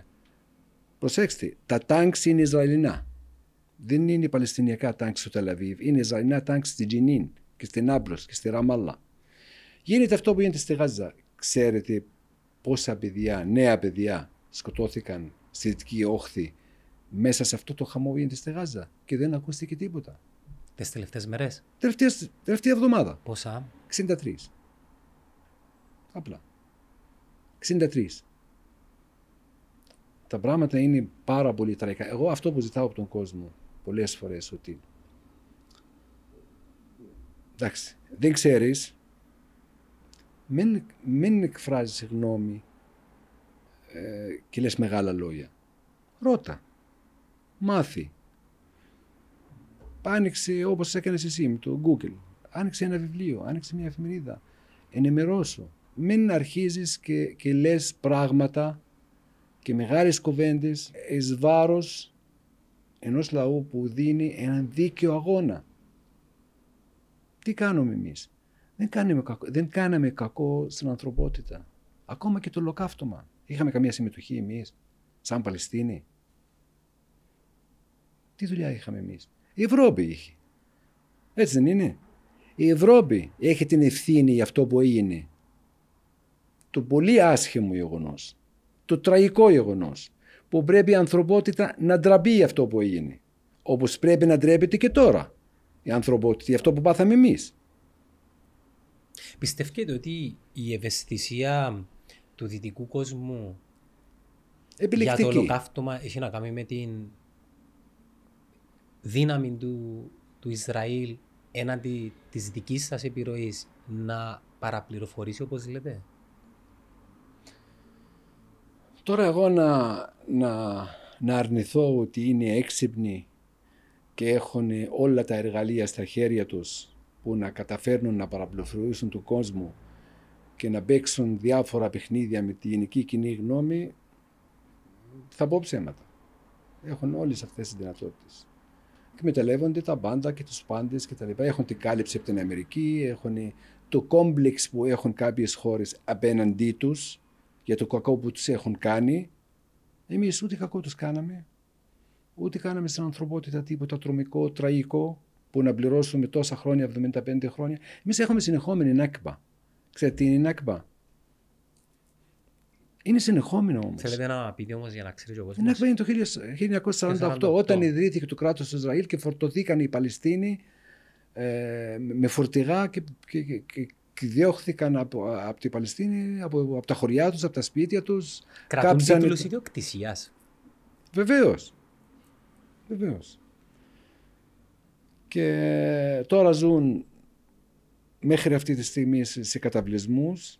Πώς είναι τούτοι οι κατακλυσμοί. Πώς είναι; Πώς είναι. η κατάσταση; Ναι. Εννοείται ότι είναι τραγική η κατάσταση. Εννοείται. Δηλαδή, αν, δείτε, αν, αν μπείτε πάλι στο Google που μπήκατε χθες. Η κυρία Ρότε είπε μου ότι δεν είναι καταβλισμή. στους ότι είναι καταβλισμούς, πόλεις. καταβλισμούς Παλαιστινίων ε, στο Λίβανο. Δες τις συνθήκες ζει, ζει ο κόσμος. Και όμως όλοι με πτυχία, με πανεπιστήμια, με σκληρούς αγώνες, με δουλειές. Ξέρετε, μία από τις μεγαλύτερες κατασκευαστικές εταιρείες του κόσμου είναι μια εταιρεία που δουλεύει στην Αθήνα. Οι δύο διοκτήτες της εταιρείας Πώς ονομάζεται; είναι Consolidated Contractors Company, CCC.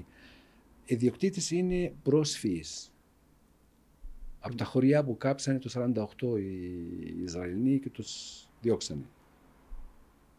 Κατάφεραν δύο μηχανικοί, σπουδάσανε, κάναν μια μικρή εταιρεία, μεγάλο σχεδόν. Τώρα, κάποια στιγμή πριν λίγα χρόνια, ήταν, είχε 170.000 υπαλλήλους. Μια κατασκευαστική εταιρεία. Βοηθούν οι άνθρωποι. Βεβαίως, ναι, βεβαίως. Ε, δουλεύουν οι Παλαιστίνοι, δουλεύουν εκεί. Ε, βοηθούν τους ε, φοιτητές με υποτροφίες, με αυτά. Εντάξει, δεν είναι... Εγώ θέλω να πάω στην Παλαιστίνη, πάω απευθείας και αν άδεια μου κανένα. Για να πας στην Παλαιστίνη, εσύ πρέπει να πας μέσω Ιορδανία. Ναι. Στο αεροδρόμιο Αμάν, από Αμάν στα σύνορα με αυτοκίνητο, μετά περνάς με τα πόδια, τη γέφυρα και μετά με άλλο αυτοκίνητο πηγαίνεις στη δυτική όχθη. Τώρα μπορείς να πας και από το Τελαβίβ. Από το Τελαβίβ παίρνεις ταξί και πηγαίνεις στη δυτική όχθη. Παρελιακά τη Γάζα είναι ελεγχόμενη από τους Ισραηλίτες, δηλαδή δεν υπάρχει Όλα ελέγχονται από τους Ισραηλινούς. Όλα. Ακόμα και ψαράδες που βγαίνουν το πρωί για το μεροκάματο και τα λοιπά και αυτά, τους πυροβολούν. Όλα ελέγχονται από τους Ισραηλινούς. Όταν λέμε ότι είναι μεγάλη φυλακή, είναι μεγάλη φυλακή. Δεν λέμε υπερβολές. Δεν λέμε καθόλου υπερβολές. Αυτή είναι η κατάσταση στην Παλαιστίνη. Ε, είχα, μιας και αναφέρατε την Ορδανία, η εμπλοκή ή η βοήθεια ή ο ρόλος των γειτονικών αραβικών χωρών που σας συνδέει η θρησκεία, η γλώσσα, η κουλτούρα, το φαγητό, τα πάντα. Ε, ποια πιστεύετε πρέπει να είναι και ποια είναι; Ας πούμε η Αιγύπτος διαβάζω ότι έχει κλειστά τα σύνορα της. Κοιτάξτε και η Αιγύπτος και, είναι μια και, περιμένουν, και περιμένουν τα, τα φορτηγά με τη βοήθεια. Ναι, ναι βέβαια. Ε, ε, άρα, Γιατί η πρώτη δηλαδή; κίνηση που κάνανε οι Ισραήλ βομβαρδίσανε τα σύνορα με την Αίγυπτο. Αυτό το σημείο που περνάνε τα φορτηγά, καταρχήν η πρώτη προειδοποίηση του Νετανιάχου ήταν προς την η Αιγυπτιακή κυβέρνηση. Απαγορεύεται να περάσει οτιδήποτε στη Γάζα. Δεν πάει να λέγεται ιατροφαρμακευτική βοήθεια, δεν πάει να λέγεται φαγητό, δεν πάει να λέγεται. Απαγορεύεται. Ξέρετε, όποιο φορτηγό, ξέρετε τι υποστηρίζουν. Όποιο, ναι. Ότι τι θα φέρουν, όπλα; Ε, ναι, τι το λένε. Έλα τώρα. Λοιπόν, ε, όποιο φορτηγό πλησιάζει θα το βομβαρδίσουμε. Αυτό είναι το πρώτο. Τώρα η, η κάθε αραβική χώρα, η Αίγυπτος, η Ιορδανία, έχουν και, και αυτοί τα δικά τους και οι προτεραιότητες δικές τους. Εννοείται ότι η στάση τους απέναντί μας είναι, μας υποστηρίζουν, μας βοηθάνε και οικονομικά κτλ. Δεν... Αλλά υπάρχουν πολλά προβλήματα στη Μέση Ανατολή και δεν είναι μόνο το Παλαιστινιακό. Όπως υπάρχουν κοινωνικά προβλήματα και στην Ελλάδα και στην Κύπρο και στη Γαλλία και στην ε, Ολλανδία. Παντού είναι μια κοινωνία που έχει τα δικά της. Θέλεις να κλείσεις με ένα ε, δικό σου μήνυμα ελεύθερα να πεις ότι θέλεις σαν το δικό μου μήνυμα απευθύνεται στους... Εν Κυπρέοι παραπάνω που να μας. Στους Κύπριους, που εγώ προσωπικά είμαι περήφανος που είμαι στην Κύπρο. Είμαι τυχερός. Δυόμιση χρόνια πάτε. Δυόμιση χρόνια. Είμαι τυχερός που έχω να κάνω με τους Κύπριους, τους πολιτικούς, τους απλούς ανθρώπους κτλ. Ένιωσα αυτή τη διστασία. Ε, ξέρω ότι οι Κύπροι κατά βάθος ξέρουν ότι έχουμε δίκιο. ξέρω ότι οι Κύπροι ε, στηρίζουν τον αγώνα μας. Τώρα ότι υπάρχουν συμφέροντα, παντού υπάρχουν, σε όλες τις κυβερνήσεις. Δυστυχώς οι κυβερνήσεις σε όλο τον κόσμο απομακρύνθηκαν λίγο, μάλλον πολύ, από τη βάση που ήταν ε, οι αρχές, οι αξίες, τα principles που λέμε και αυτά απομακρύνθηκαν όλοι. Τώρα υπάρχουν τα, τα συμφέροντα. Η κάθε χώρα έχει κάθε δικαίωμα να ασκήσει την εξωτερική πολιτική ε, σύμφωνα με τα δικά της συμφέροντα με έναν όρο να μην λειτουργήσει ποτέ εις βάρος τρίτων. Έτσι. Το μόνο που λέω στους απλούς ανθρώπους, στους αγαπητούς Κύπριους, ότι open your eyes, αυτό που βάλαμε στην πρεσβεία. Κοιτάξτε το θέμα και προσέξτε. Το να λειτουργήσει κάποιος εν θερμό, εγώ σαν άτομο ή εσύ να λειτουργήσει εν θερμό, κάπως το δικαιολογώ, κάπως το καταλαβαίνω, το κατανοώ. Το να λειτουργήσει κράτος ή ολόκληρη η Ευρωπαϊκή Ένωση εν θερμό δεν επιτρέπεται. Δεν επιτρέπεται. Ούτε στο Ισραήλ επιτρέπεται να λειτουργήσει εν θερμό. Να ανεβάσει τα F-16 και να αρχίζει να βομβαρδίζει και να σκοτώνει παιδιά κτλ. Και, και αυτά. Άρα το μόνο που θέλουμε δικαιοσύνη. Από το Θεό θα την έχουμε, γιατί έχουμε πίστη και πιστεύουμε. Ε, από τα Ηνωμένα Έθνη ε, την έχουμε και δεν την έχουμε.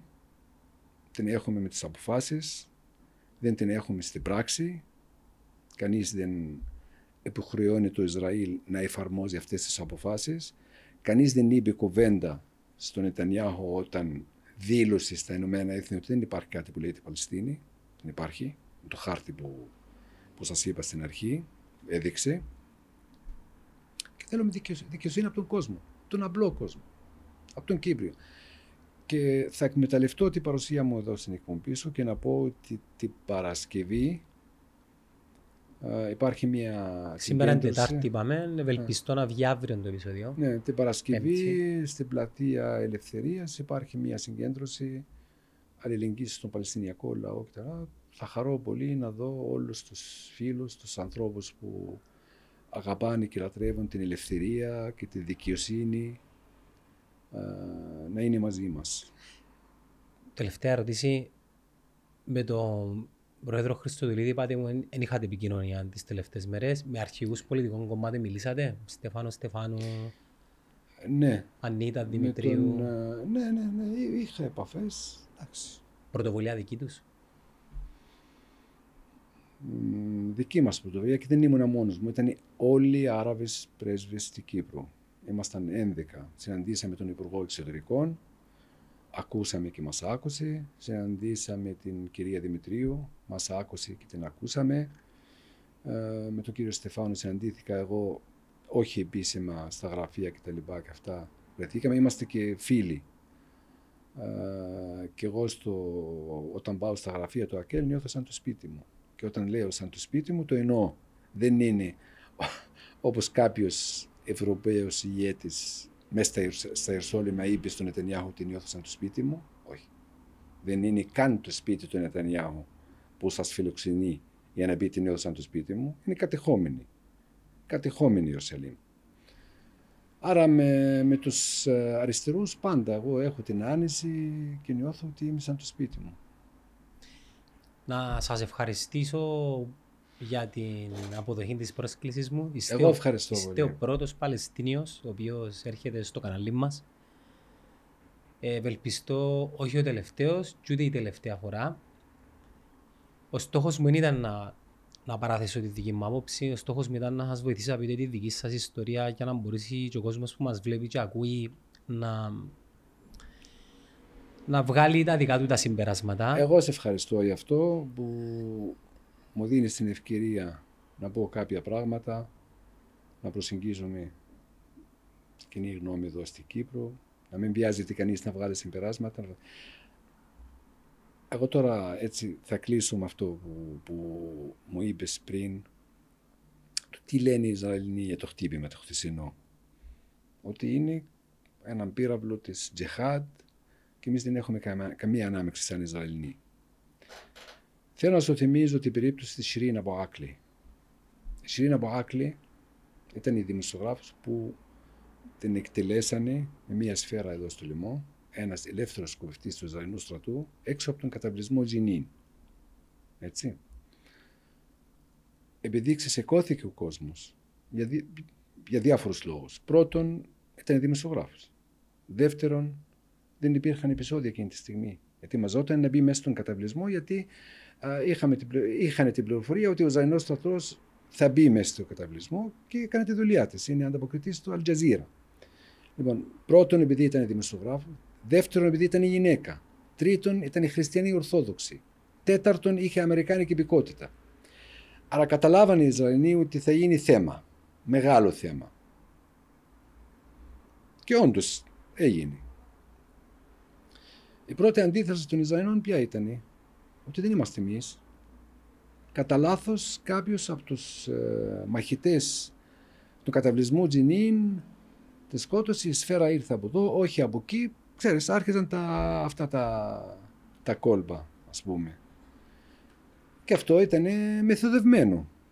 Να κρυώσει λίγο, είναι και η κοινή γνώμη, να παγώσει λίγο το θέμα, να μπερδευτεί ο κόσμος ανάμεσα στην εκδοχή ότι οι Ισραηλοί του σκοτώσαν, έτσι λένε οι Παλαιστίνοι, ότι, ό,τι κακό τους βρίσκει λένε οι Ισραηλοί και οι κατοχοί κτλ. Έτσι λένε. Λοιπόν, και απ' την άλλη, ο κόσμος να σκεφτεί ότι μπορεί να έχουν δίκιο οι Παλαιστίνοι, όχι μπορεί να έχουν δίκιο οι Ισραηλοί. Κάτσε να δούμε, να γίνει έρευνα, να, γίνει, να γίνουν εξετάσεις κτλ. Και, και αυτά. Ε, μετά από ένα μήνα, εφόσον το θέμα είχε κοντέψει να ξεχαστεί, μάλλον είχε ξεχαστεί, γιατί έρχονται άλλα γεγονότα και καλύπτουν το προηγούμενο.